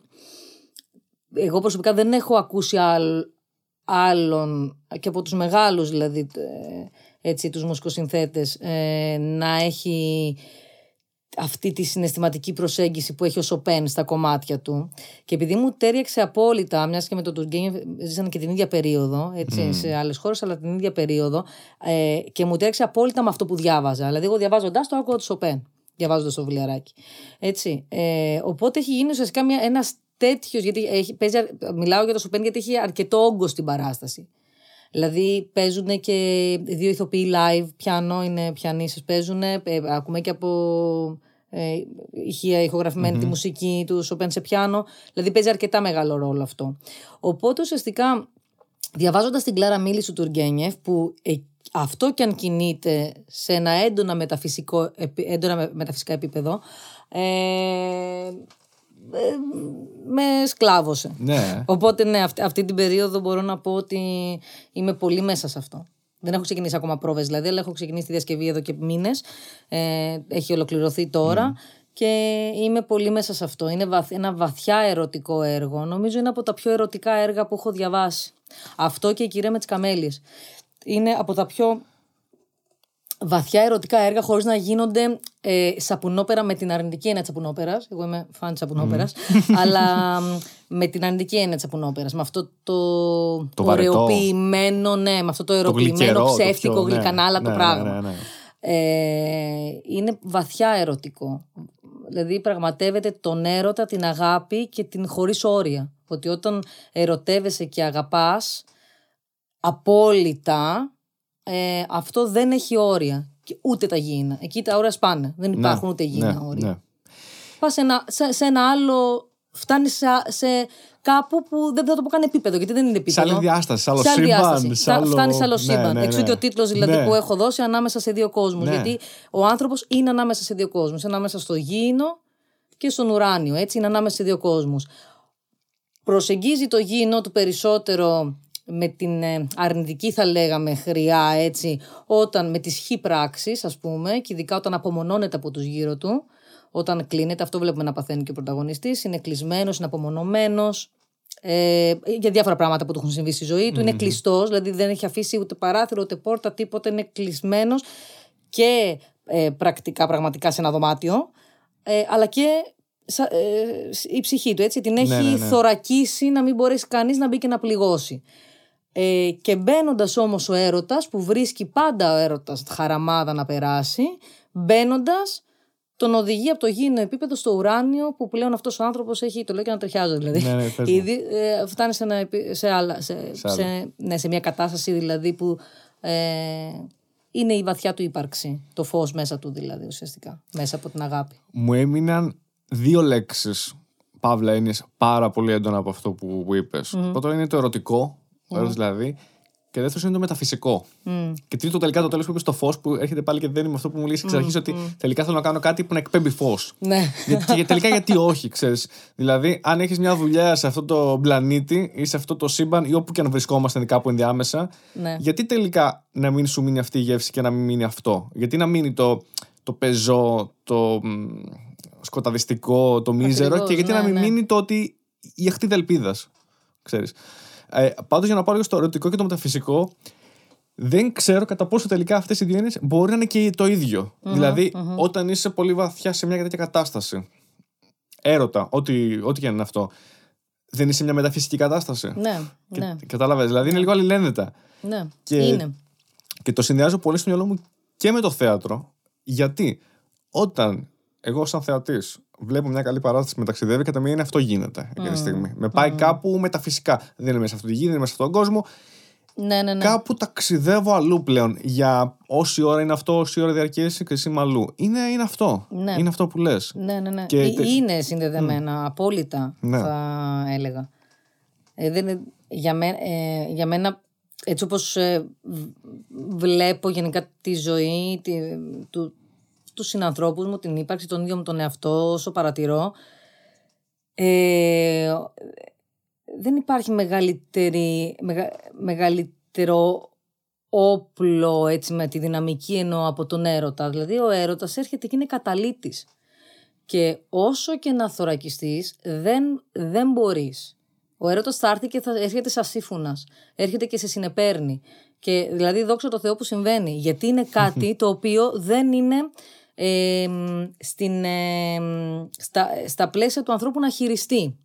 Μπορεί να, μπορεί να χειριστεί μέχρι ένα βαθμό κατά πόσον θα αφήσει τον εαυτό του να μπει, αλλά και πάλι ο έρωτας είναι πάνω από αυτό. Έχει μια δυναμική, δηλαδή είναι σαν να, μας, σαν να έχει δοθεί στον άνθρωπο ο έρωτας ε, και να είναι ίσως το μοναδικό πράγμα μαζί με τη φύση, γιατί και εκεί πέρα μπορούμε να την πολεμάμε, αλλά δεν μπορούμε να τη σκοτώσουμε τη φύση, να την αφανίσουμε, που ε, πάντα είναι εκεί πέρα να, να, να σε παρασύρει, θέλοντας και μη. Και η φύση, με, τους τρό, με, ενώ με, το, με, με τον τρόπο τους βλέπουμε έτσι την, ε, ε, τη σοφία της, και ο έρωτας. Δηλαδή είναι δύο πράγματα που ευτυχώς δεν μπορεί ο άνθρωπος να εναντιωθεί και να προσπαθήσει να εναντιωθεί δεν μπορεί. Και το βλέπουμε και από τον ήρωά μας. Δηλαδή αυτός ο ήρωας δεν θα μπορούσε να ερωτευτεί.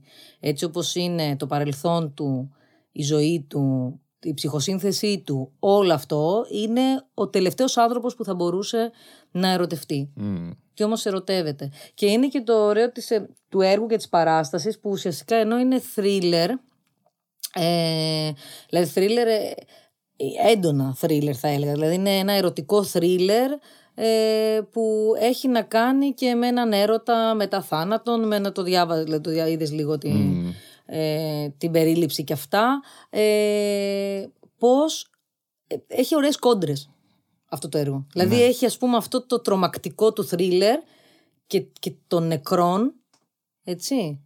Ε, έχουμε επίσκεψη νεκρού, εντάξει, στην παράσταση. Έχουμε τον έρωτα και έχουμε και το μεταφυσικό μετά και την... ε, Μμμ. είναι, είναι, είναι πολύ ιδιαίτερο έργο. Πάρα πολύ ιδιαίτερο έργο. Και είναι και το τελευταίο έργο του Τουργκένη αυτό, έτσι, και το μόνο μεταφυσικό που, δηλαδή, που μπαίνει σε τέτοιο βαθμό ενώ έτσι. Είναι ίσως, ίσως τελικά βλέπω ένα μοτίβο σε πολλούς συγγραφείς ότι προς το τέλος της ζωής τους γράφουν Ε, τα ναι. καλύτερα τους έργα Είναι λογικό αυτό, και είναι λόγω λογικό. του ότι ξέρεις, έχεις κάνει μια πορεία και έχεις καταλήξει στο τελικά τι είναι σημαντικό. Ναι. Και λες αυτό, αυτό και αυτό είναι σημαντικό. Ναι. Ή, ή συμβαίνει και στα πρώτα τους. Ναι. Δηλαδή είναι στα πρώτα που είναι ο ενθουσιασμός της συγγραφής, οπότε το πρώτο σου έχει όλη σου την προσοχή, όλη σου την ενέργεια, όλη σου την αγάπη και αυτό. Ή μετά, καλά μπορείς να γράψεις κατά τη διάρκεια της ζωής σου προφανώς ωραία έργα, μεγάλα έργα έχουν γραφτεί, αλλά και τα τελευταία σου έργα που πλέον έχουν φτάσει αυτοί οι συγγραφείς σε μια ηλικία, με μια εμπειρία, έχουν, ζει- έχουν δει πολλά γράμματα, έχουν γράψει πολλά πράγματα και ίσως έχουν καταλήξει ότι δεν με καλύπτουν αυτά που έγραψα. Τα τελευταία τους είναι ακόμη πιο ουσιαστικά, είναι πιο μεστά, είναι πιο στον πυρήνα, στο κέντρο. Τι θέλουμε να πούμε. Μμ.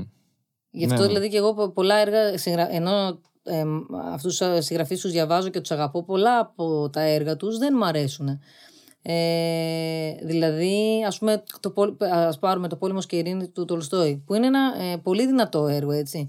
Δεν μπορώ να το συγκρίνω και εγώ, όπως και ο ίδιος ο Τολστόη το είπε, με τον Ιβάν Ηλίτς. Δεν μπορώ να το συγκρίνω. Δεν πάει να έχει μέσα της Παναγιάς στα μάτια και εικόνες και... Ναι, Όπα. ναι, ναι. Έλα εσύ εδώ. ε, εικόνες και ρόλους και με, με, με, στο μυθιστόρημα χαρακτήρες ε, ο- ο- και ουσία και ιστορία και συμβολισμούς πίσω από αυτό. Εντάξει, τα έχει όλα. Ε, και από εκεί και πέρα έχουμε- έχουμε το θάνατο του Ιβάνι Λίτς που χρησιμοποιώντας μόνο έναν άνθρωπο επί της ουσίας, αυτόν και το θάνατο, σου λέει πολύ περισσότερα πράγματα Ναι.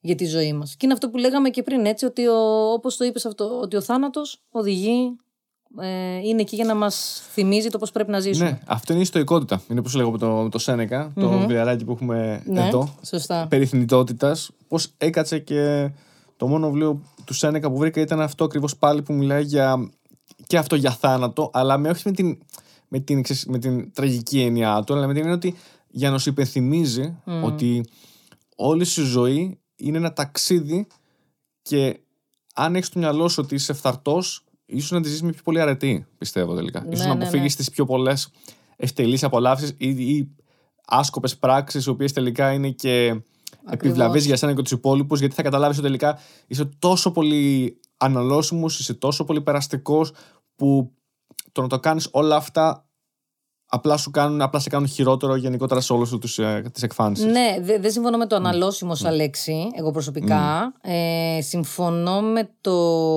μ, περαστικός που είπες. Ε, ε, γε- ε, και δεν θα μπορούσε να, δηλαδή δεν θα μπορούσε να είναι διαφορετικά. Με ποια έννοια, το ότι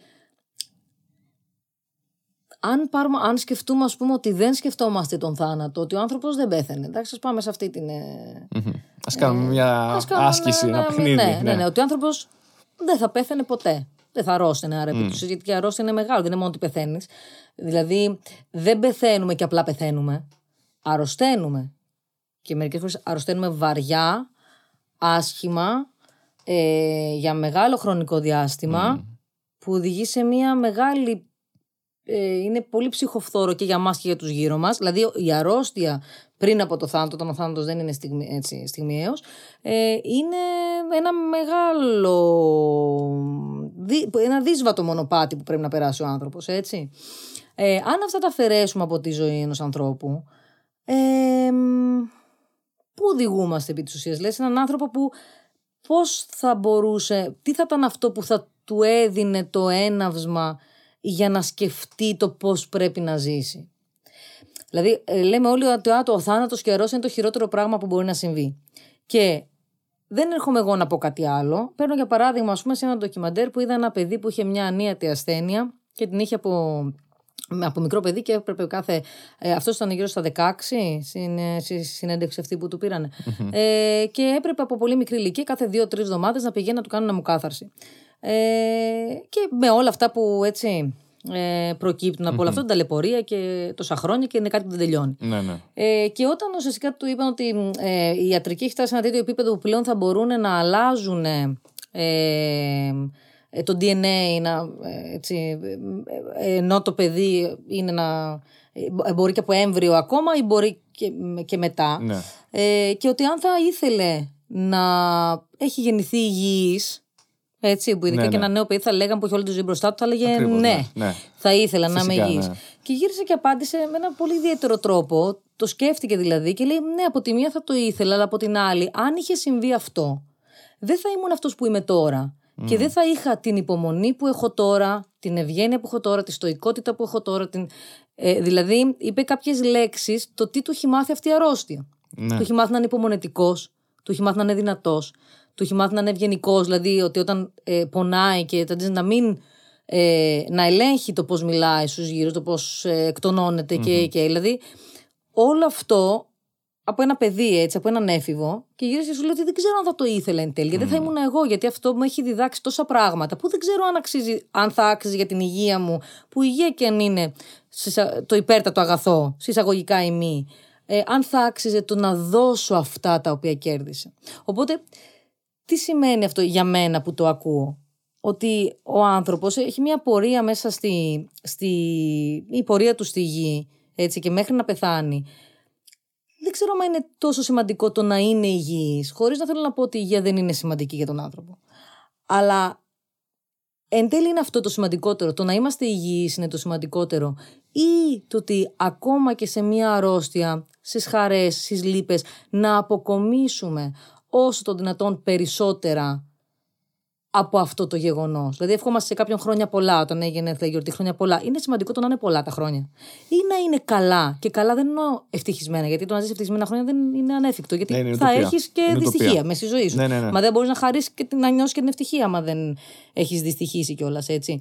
Αλλά τι είναι πιο σημαντικό εν τέλει; Δεν είναι πιο σημαντικό ο άνθρωπος μέσα από την πορεία, με αρρώστια, με υγεία, με χωρισμούς, με ε, όχι, με, με απώλειες, με θανάτους στον γύρο σου, με οτιδήποτε τέλος πάντων που συμβαίνει, με αποτυχίες, με, με, με, να αποκομίσεις από το κάθε τι όσο δυνατόν περισσότερα, ώστε να γίνεις εσύ καλύτερος άνθρωπος. Μμ.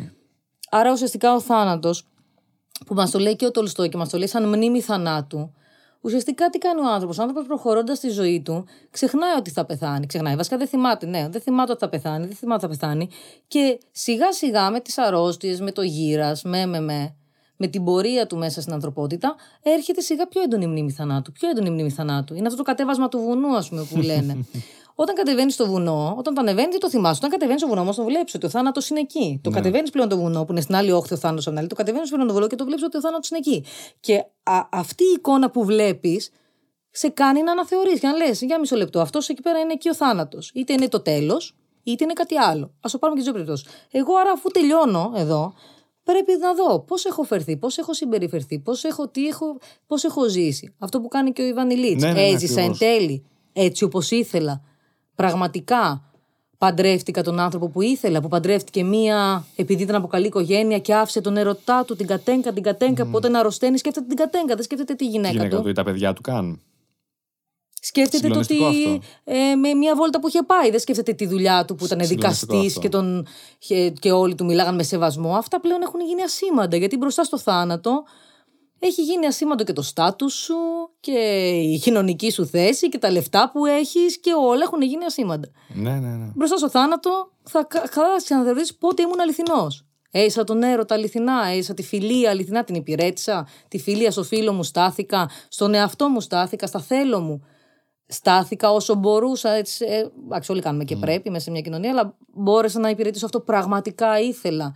Να στηρίξω τους γύρω μου, να είμαι εκεί. Αυτά νομίζω είναι που μένουν στο τέλος και αυτά πραγματεύονται όλα τα μεγάλα έργα. Δεν είναι μόνο η Βανιλίτση. Όλα τα μεγάλα έργα με τον ένα ή με τον άλλο τρόπο άλλα πολύ πιο καθαρά όπως ο Ιβάνι Λίτς, άλλα λιγότερο, με άλλο ψάξιμο δηλαδή, πραγματεύονται το ίδιο πράγμα. Πώς στέκεσαι ε, απέναντι σ- στη ζωή σου επειδή ακριβώς θα πεθάνεις. Και ότι θα πεθάνουμε είναι το μόνο σίγουρο. Ακριβώς. Δηλαδή βλέπουμε την κοινωνία πώς είναι, που ξέρουμε όλοι ότι ο θάνατος είναι δεδομένος και βλέπουμε το πώς είναι η κοινωνία και το πώς φέρονται. Φαντάσου να μην το ξέραμε. Φαντάσου να μην το ξέραμε. Τι θα γινόταν. Δηλαδή θα ήταν όχι ζούγκλα. Θα ήταν. Δεν μπορώ να φανταστώ πώς θα ήταν. Τώρα ο άνθρωπος ξέρει ότι θα πεθάνει. Και αυτοί που φέρονται, φέρονται με αυτόν τον τρόπο. Και γίνονται σαδιστές, ενώ ξέρουν ότι θα πεθάνουν. Και είναι σίγουρα θα πεθάνουν. Αν δεν ξέρανε, ε, τρέμω να φανταστώ σε τι κοινωνία θα ζούσαμε. Κωνσταντίνα, ε, θεωρώ ότι πολλές φορές το αγνοούμε. Δηλαδή, τι, ενώ το γνωρίζουμε, το σπρώχνουμε πίσω και λέμε ότι ναι, πώς το λέγε, ναι, οι άλλοι, αλλά όχι εγώ. Δεν δικάζομαι εγώ. Και αν δικάζομαι, Δεν δεν, είμαι. δεν, δεν είμαι εγώ. Ξέρω, είμαι ναι, ένοχος, δεν αυτό είμαι που λέει ένοχος. Βανιλίτς, Ναι. ναι, ναι. όχι εγώ. Οι άλλοι, όχι εγώ. Και η Ναι. πιο σημαντική, η πιο σημαντική, η φράση που εμένα τουλάχιστον μου είχε μείνει πάρα πολύ έντονα από αυτήν την παράσταση, είναι όταν η Βανιλίτση αναρωτιόταν δεν ξέρω αν έζησα όπως θα έπρεπε να ζήσει ένας άνθρωπος. Μμ. Όλα αυτά που είπες πριν δηλαδή. Ναι, ναι, ναι. Είναι και εξαιρετική η μετάφραση που χρησιμοποιούμε, πολύ Ναι. πιστή στο πρωτότυπο κείμενο, γιατί αυτά τα κείμενα ξέρεις, έχουν αλλάχτεί πολλές φορές για να καταλήξουν σε αυτό που είναι στο βιβλίο.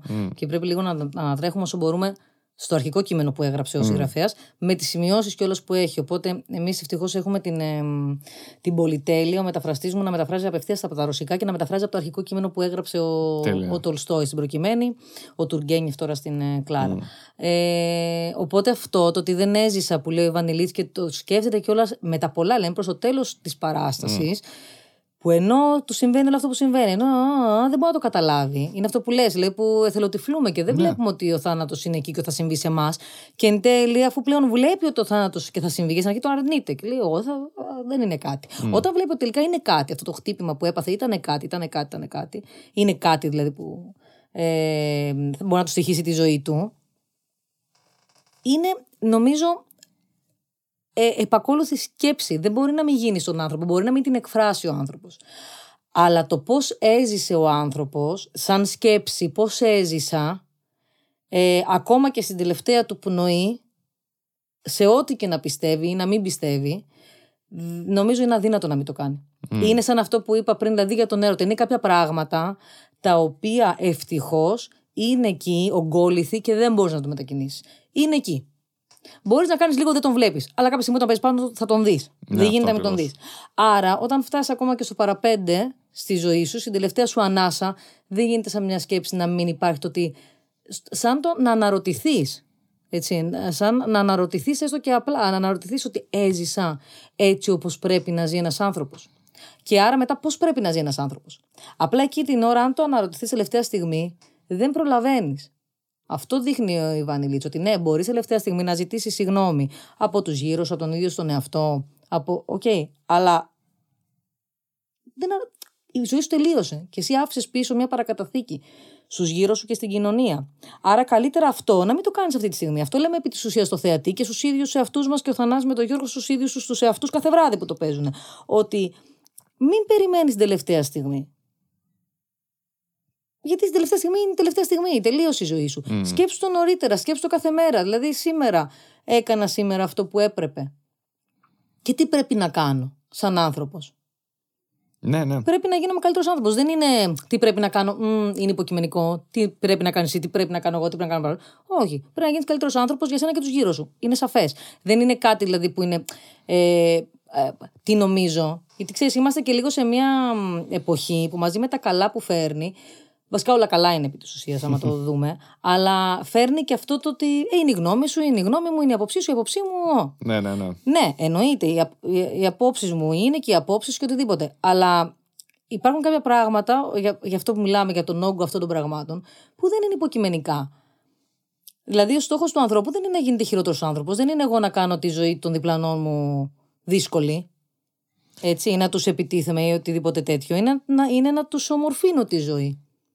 Αυτό δεν είναι ότι για μένα είναι να ομορφύνω τη ζωή σου και για σένα είναι να μου την κάνεις κόλαση. Και οι δύο σας στόχο πρέπει να έχουμε να ομορφύνουμε τη ζωή μας και των γύρων, και των γύρων μας. Ναι, ναι. Και νομίζω ξέρουμε όλοι πώς γίνεται αυτό. Το βλέπουμε δηλαδή από ανθρώπους που είναι δίπλα μας και είναι ευτυχισμένοι, από ανθρώπους που είναι δίπλα μας και είναι δυστυχισμένοι που είναι μαζί μας. Ε, αυτό που λες εσύ δυστυχώς. Δεν ξέρω αν, αν όλοι ξέρουμε, και εγώ ο ίδιος προς τον εαυτό μου σε αυτό, ξέρουμε πώς θα το κάνουμε. Δηλαδή, μπορεί ο τρόπος από άνθρωπο σε άνθρωπο πολλές φορές να διαφέρει. Δεν ξέρω αν υπάρχει ένας τρόπος. Σίγουρα υπάρχουν κάποιες αξίες, κάποιες, ε, κάποια στιγμένα πράγματα που πρέπει να υπηρετήσεις, ό,τι και να κάνεις, ό,τι δουλειά και να κάνεις, όποιος και να είσαι.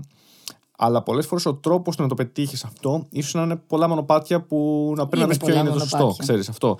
Και εκεί νομίζω πολλοί χάνονται. Δεν νομίζω, ε, νομίζω ότι είναι πολλά μονοπάτια, αλλά όλοι οι δρόμοι οδηγούν στη Ρώμη. δηλαδή, τι εννοώ, ότι εγώ για, τώρα μιλάμε έτσι και το ε, παραθέτω καθαρά ότι πιστεύω εγώ. Δεν υπάρχει ένα σωστό μονοπάτι. Αυτό εγώ πιστεύω. Ο κάθε άνθρωπος θα πάρει το δικό του μονοπάτι που δεν υπάρχει άλλο. Είναι ένα μονοπάτι αυτό, δεν υπάρχει άλλο. Δεν είναι να μπει στο μονοπάτι το δικό μου. Ναι, και... ναι. Ένα είναι το μονοπάτι το δικό σου και το δικό μου και του αλλού. Οπότε υπάρχουν άρα τόσα μονοπάτια όσα και οι άνθρωποι. Όλα τα μονοπάτια στη Ρώμη οδηγούν. Στο θάνατο, έτσι που είπαμε πριν. Ή στο επέκεινα, αν θες. Εκεί οδηγούν όλοι οι δρόμοι. Το θέμα είναι μέσα από αυτούς τους δρόμους τι θα μάθεις, επί της ουσίας να μάθεις. Αυτό. Που το να μάθεις δεν είναι ένας τρόπος. Γι' αυτό και, και, και η φύση δεν σε αφήνει με ένα μόνο μάθημα. Δηλαδή, πώς να σου το πω. Mm. Έχεις πολλά μαθήματα μέσα. Δηλαδή, όπως και στο σχολείο έχεις πολλά μαθήματα. Και πας και μετά και στο δημοτικό, στο γυμνάσιο, στο στο πανεπιστήμιο. Έτσι είναι και η ζωή. Δηλαδή, σου μαθαίνει. Σου... Δηλαδή, απλά κάτσε και μάθε. Απλά για να μάθεις, θα πρέπει να μην αμφισβητείς το δάσκαλο. Κατάλαβε. Λέει, ποιος είναι ο δάσκαλος στην προκειμένη, είναι η φύση. Είναι οι συνάνθρωποι. Εντάξει, αυτοί είναι οι δάσκαλοι μας. Αν, δηλαδή, άμα ένα παιδί είναι στο σχολείο και διακόπτει συνέχεια την κυρία και θέλει να πει το δικό του, γιατί θεωρεί το δικό του, ας πούμε, είναι σωστό, δεν θα μάθει αυτά που μπορεί να μάθει από μια δασκάλα, mm. από ένα δάσκαλο. Έτσι. Στη ζωή, άμα είσαι δεκτικός απέναντι σε αυτά που σου συμβαίνουν και δεκτικό, δεν εννοώ να τα δέχεσαι και να τα απορροφάς, γιατί σε κάποια πράγματα πρέπει να εναντιωθείς. Αλλά εννοώ το να, να κάτσω να, να σκεφτώ αυτό τι, τι έχει να μου διδάξει εμένα αυτό. Γιατί σίγουρα έχει κάτι να μου διδάξει. Από το πιο χαρμόσυνο γεγονός μέχρι το πιο θλιβερό, έχει σίγουρα κάτι να μου διδάξει. Και να μου διδάξει αυθόρμητα. Ε, Όντως αυθόρμητα. Οπότε επί της ουσίας δεν είναι αυτό που λες, ναι, τι να κάνω. Τίποτα. Απλά άστο να δεις τι σου κάνει και άσε, ή άσε να δεις σε άλλες περιπτώσεις οι πράξεις σου τι προκαλούν. Δεν θεωρώ δηλαδή ότι ο άνθρωπος κάνοντας κάποιες πράξεις που βλέπει τα αποτελέσματα, μετά επιλέγει να τα ξανακάνει από άγνοια. Και θα το κάνεις μία, δύο, τρεις φορές από άγνοια, από ότι δεν έχεις καταλάβει. Όταν συνεχίζεις να κάνεις, επειδή το θέλεις επί της ουσίας. Δεν νομίζω ότι είμαστε έρμεο δηλαδή των, ε, των συμπεριφορών μας και δεν μπορούμε να κάνουμε γι' αυτό ή δεν αντιλαμβανόμαστε ότι αυτό που κάνουμε πληγώνει. Απλά δεν θέλουμε να το αλλάξουμε γιατί μας συμφέρει. Θεωρούμε ότι μας συμφέρει. Γιατί θεωρούμε ότι κάτι αποκομίζουμε. Που όντως μπορούμε να αποκομίζουμε, αλλά είναι κάτι τόσο μικρό μπροστά στο μεγάλο που χάνουμε, που δεν το αποκομίζουμε εν τέλει. Ναι, ναι. Οπότε αυτό λέει, θέλω να πω ότι προχωρώντας η ζωή, ε, σε διδάσκει και, προ, και προχωράς κι εσύ και αν θέλεις να ε, βελτιωθείς, βελτιώνεσαι. Να συμπληρώσω μόνο σε αυτό που είπες ότι πράγματι θεωρώ ότι κάθε τι και συμπεριφορά και πράξη αλλά και ο κάθε άνθρωπος που μπορεί να γνωρισεις είμαι σίγουρος ότι κάτι έχει να σου διδάξει. Ναι, Ότι κα... οποιοδήποτε, οποιοδήποτε και όποιος και να είσαι εσύ. ναι, Δεν πάει να είσαι εσύ το οτιδήποτε, ρε. παιδί μου, είσαι ο πρωθυπουργός. ναι, ναι. ναι. Οποιοδήποτε κάθε μέρα, αν τον παρατηρήσεις και αν είσαι αδεκτικός σε αυτό, έχει να σου διδάξει κάτι. Ναι. Και μόνο κέρδος έχεις να πάρεις από αυτό, γιατί θα γίνεις καλύτερος άνθρωπος. ναι. Αυτό ναι, θέλω. ναι, ναι. Αυτό Έτσι θέλω. είναι, συμφωνώ. Ε, για να κλείσουμε, θα ήθελα να σχολιάσω λίγο. Ξέχασα ε, μία έννοια που τη θυμήθηκα στην πορεία τη συζήτησή μας. Ε, Εκτός από σκηνοθέτης και συγγραφέας, κάνεις και έμπρακτα και φιλανθρωπικό έργο. Μμμ. Ναι, Έτσι. στην Ουγκάντα, ναι. Λοιπόν, ναι. Ε, μ, θα ήθελες να μιλήσουμε λίγο για αυτό. Αυτό και για την ε, εταιρεία. Εταιρεία, πώς το πω, εταιρεία παραγωγής, να Ναι, την ναι, πω, εταιρεία την, την, την παραγωγής, απριόρι, ναι, σε ναι, αυτήν ναι, ναι, αναφέρομαι, στην απριόρι. Στην οποία από ό,τι έχω δει μπαίνει και εκεί λίγο το φιλανθρωπικό κομμάτι. Δηλαδή, Ναι. από ό,τι είχα δει από παραστάσεις, παράδειγμα, τώρα ένα παράδειγμα που, που είχα προσέξει, από του 12 έργου, κάποιο ποσοστό των εσόδων πηγαίνουν και σε κατάστημα. Ε, Στο κατάστημα κράτης αυλών. Μπράβο, Ε, ακριβώς. κοίταξε, α, ε, αυτή ήταν η, ουσιαστικά η αρχική ιδέα που ευτυχώς συνεχίζει να υπηρετείται μέχρι σήμερα. Δηλαδή, ήθελα εγώ, ας αφήσουμε λίγο για, για στην άκρη την Ουγγάντα και θα το πούμε μετά. Ε, ήθελα μέρο, ε, να, να μπορέσω με τους συνεργάτες μου να δημιουργήσουμε ε, πράγματα καλλιτεχνικά έτσι, στο θέατρο. Ε, και ταυτόχρονα μέρος των εσόδων, να νιώθει ο θεατής δηλαδή ότι με μέρος των εσόδων στηρίζει και έναν οργανισμό που έχει ανάγκη. Ε, αυτό ήθελα, είναι αλήθεια το αρχικό μου όνειρο πριν 10-11 χρόνια που ξεκίνησα την απριόρι ήταν να αποτελέσει και παράδειγμα. Θεωρώ ότι έχει αποτελέσει γιατί από τότε έχουν, έχει συμβεί αυτό. Βγαίνουν παραστάσεις που ε, έτσι βοηθάνε οργανισμούς και στηρίζουν. Εμάς όλες μας οι παραστάσεις έχουν φιλανθρωπικό χαρακτήρα. Όλες ανεξαιρέτως. Ε, και ουσιαστικά φιλανθρωπικό χαρακτήρα. Δεν είναι δηλαδή για το, α, για, για το φαίνεστε. Μερικές φορές δεν το επικοινωνούμε κιόλας. Δηλαδή δεν είναι ότι πα- ε, πάντα το, το επικοινωνούμε για να γνωρίζει ο θεατής, αλλά μερικές φορές δεν το επικοινωνούμε κιόλας. Κατάλαβα. Ε, οπότε σε κάθε παράσταση, μέρος των εσόδων, στο τέλος της χρονιάς, δίνεται σε έναν οργανισμό. Έχουμε βοηθήσει, έχουμε στηρίξει πάνω από 20 οργανισμούς στην Ελλάδα. Έτσι, γι' αυτό δεν λέω για Ουγγάντα. Ναι, ναι. Οπότε ουσιαστικά ο θεατής ξέρει, επίτηδες δεν θέλαμε να στηρίξουμε την Ουγγάντα μέσω του θεάτρου, γιατί θέλω ο θεατής να γνωρίζει ότι ε, ε, εγώ τα χρήματα που δίνω, ένα μέρος των εσόδων του εισιτηρίου, έτσι, ένα μέρος του εισιτηρίου, πάει για στήριξη κάποιου ελληνικού οργανισμού στην Ελλάδα. Δεν φεύγουν τα χρήματα έξω, είναι για την Ελλάδα που έχει πολλές ανάγκες ούτως ή άλλως. Ε, οπότε το ένα κομμάτι είναι αυτό. Κάθε Ναι. παράσταση στηρίζει έναν οργανισμό. Απλά οι ένδοροι, επειδή πάνε πολλά χρόνια, στηρίζουν για χρόνια το κατάστημα κράτη που Ναι. έχουμε πάει και έχουμε κάνει και παραστάσεις εκεί. Σε, όλ- βασικά σε πάρα πολλές φυλακές, όχι Ναι, μόνο ναι. εκεί. Ε, οπότε το φιλανθρωπικό έργο στην Ουγγάντα ξεκίνησε και αυτό τότε, το 2011. Είναι με το συνεργάτη μου και φίλο μου, ε, οικογένεια πλέον, του έχω βαφτίσει και τα δύο παιδιά, το Θοδωρή Λουίμα, ο οποίος είναι από την Ουγγάντα και σπούδαζε με υποτροφία θεολογία στην ελλαδα Ε, ο οποίος έφτιαξε το σχολείο εκεί, σιγά σιγά δηλαδή με πολύ κόπο και η απριόρι έχει μπει ουσιαστικά σαν ε, χορηγός, στηρίζει το σχολείο και μέσα από, ε, από Έλληνες, κατά βάση Έλληνες, βασικά έχουμε και κάποιους ξένους, αλλά κατά βάση Έλληνες, ε, που γίνονται ανάδοχοι γονείς, βοηθάνε ώστε ένα παιδί να πάει σχολείο. Δηλαδή ένας γονιός γίνεται ανάδοχος, οπότε αναλαμβάνει οικονομικά το κόστος, που είναι 80 ευρώ το χρόνο, είναι πολύ χαμηλό δηλαδή. Με 80 ευρώ το χρόνο ένα παιδί ορφανό, στην ε, Ουγγάντα, στη Λούκα για την περιοχή που έχουμε το σχολείο, μπορεί να πάει στο. είναι νηπιαγωγείο και δημοτικό το σχολείο, όμως μπορεί να πάει σχολείο. Ναι, ναι.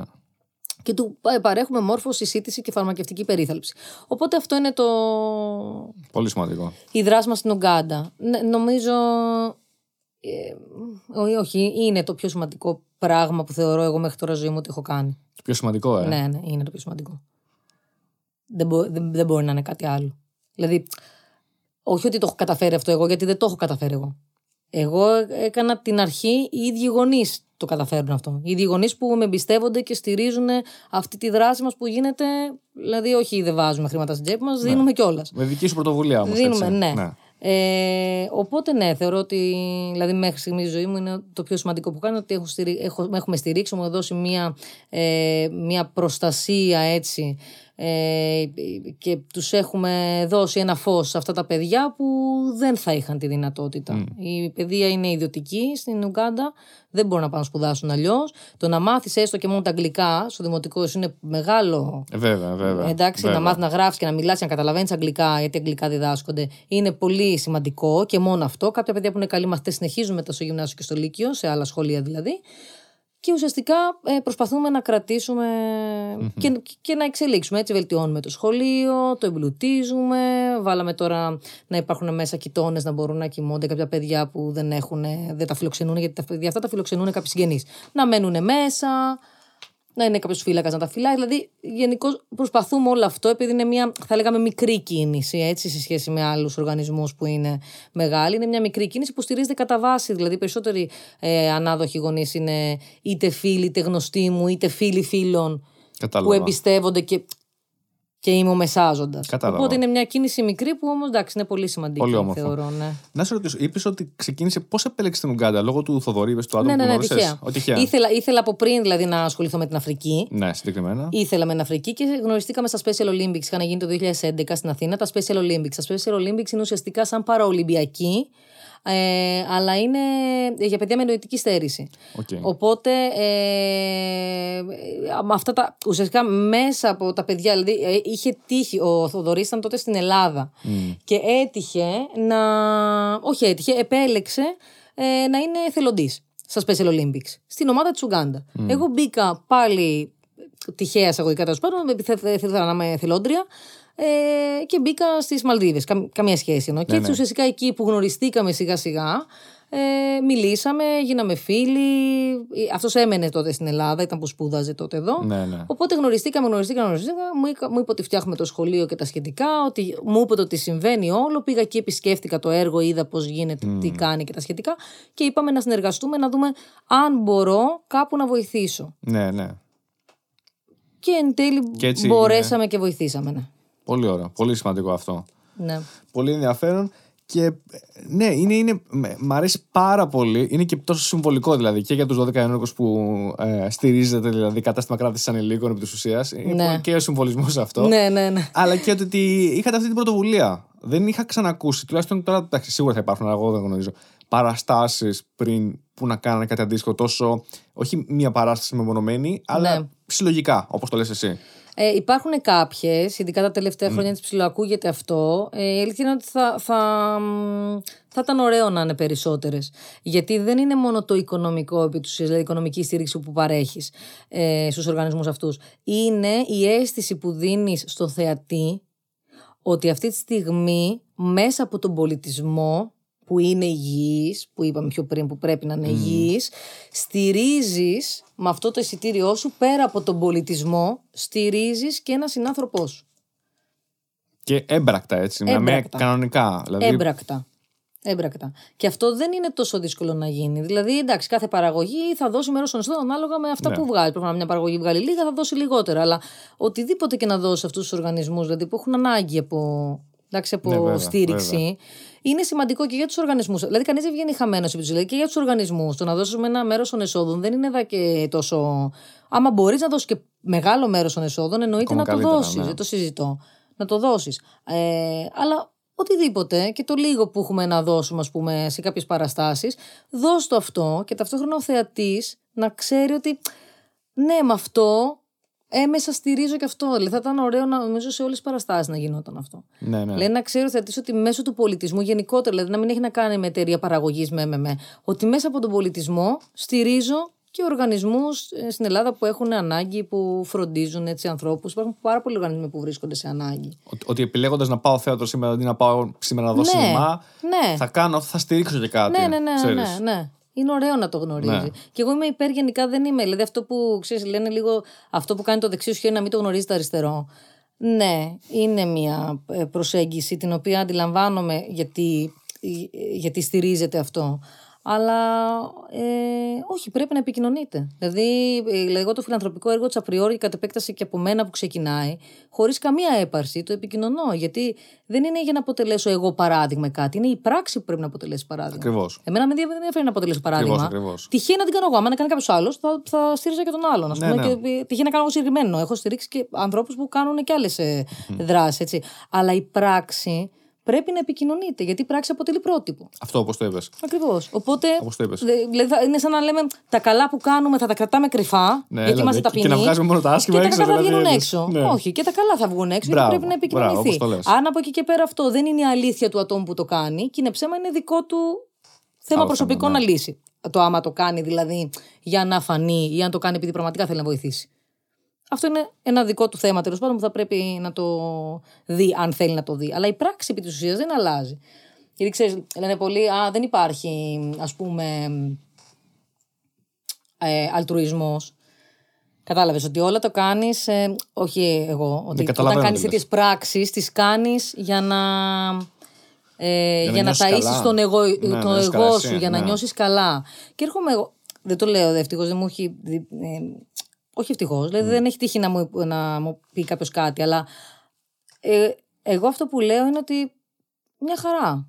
Δηλαδή, το γιατί αυτός το κάνει είναι δικό του θέμα ψυχολογικό Ναι, να το ναι. λύσει, υπαρξιακό και γενικό του θέμα. Η πράξη όμως αυτή καθ' αυτή δεν αλλάζει. Όχι. Δηλαδή, η πράξη ότι προσφέρεις χρήματα, ας πούμε, για ένα παιδί, για έναν ενήλικο, για έναν ηλικιωμένο σε ένα μ, γηροκομείο.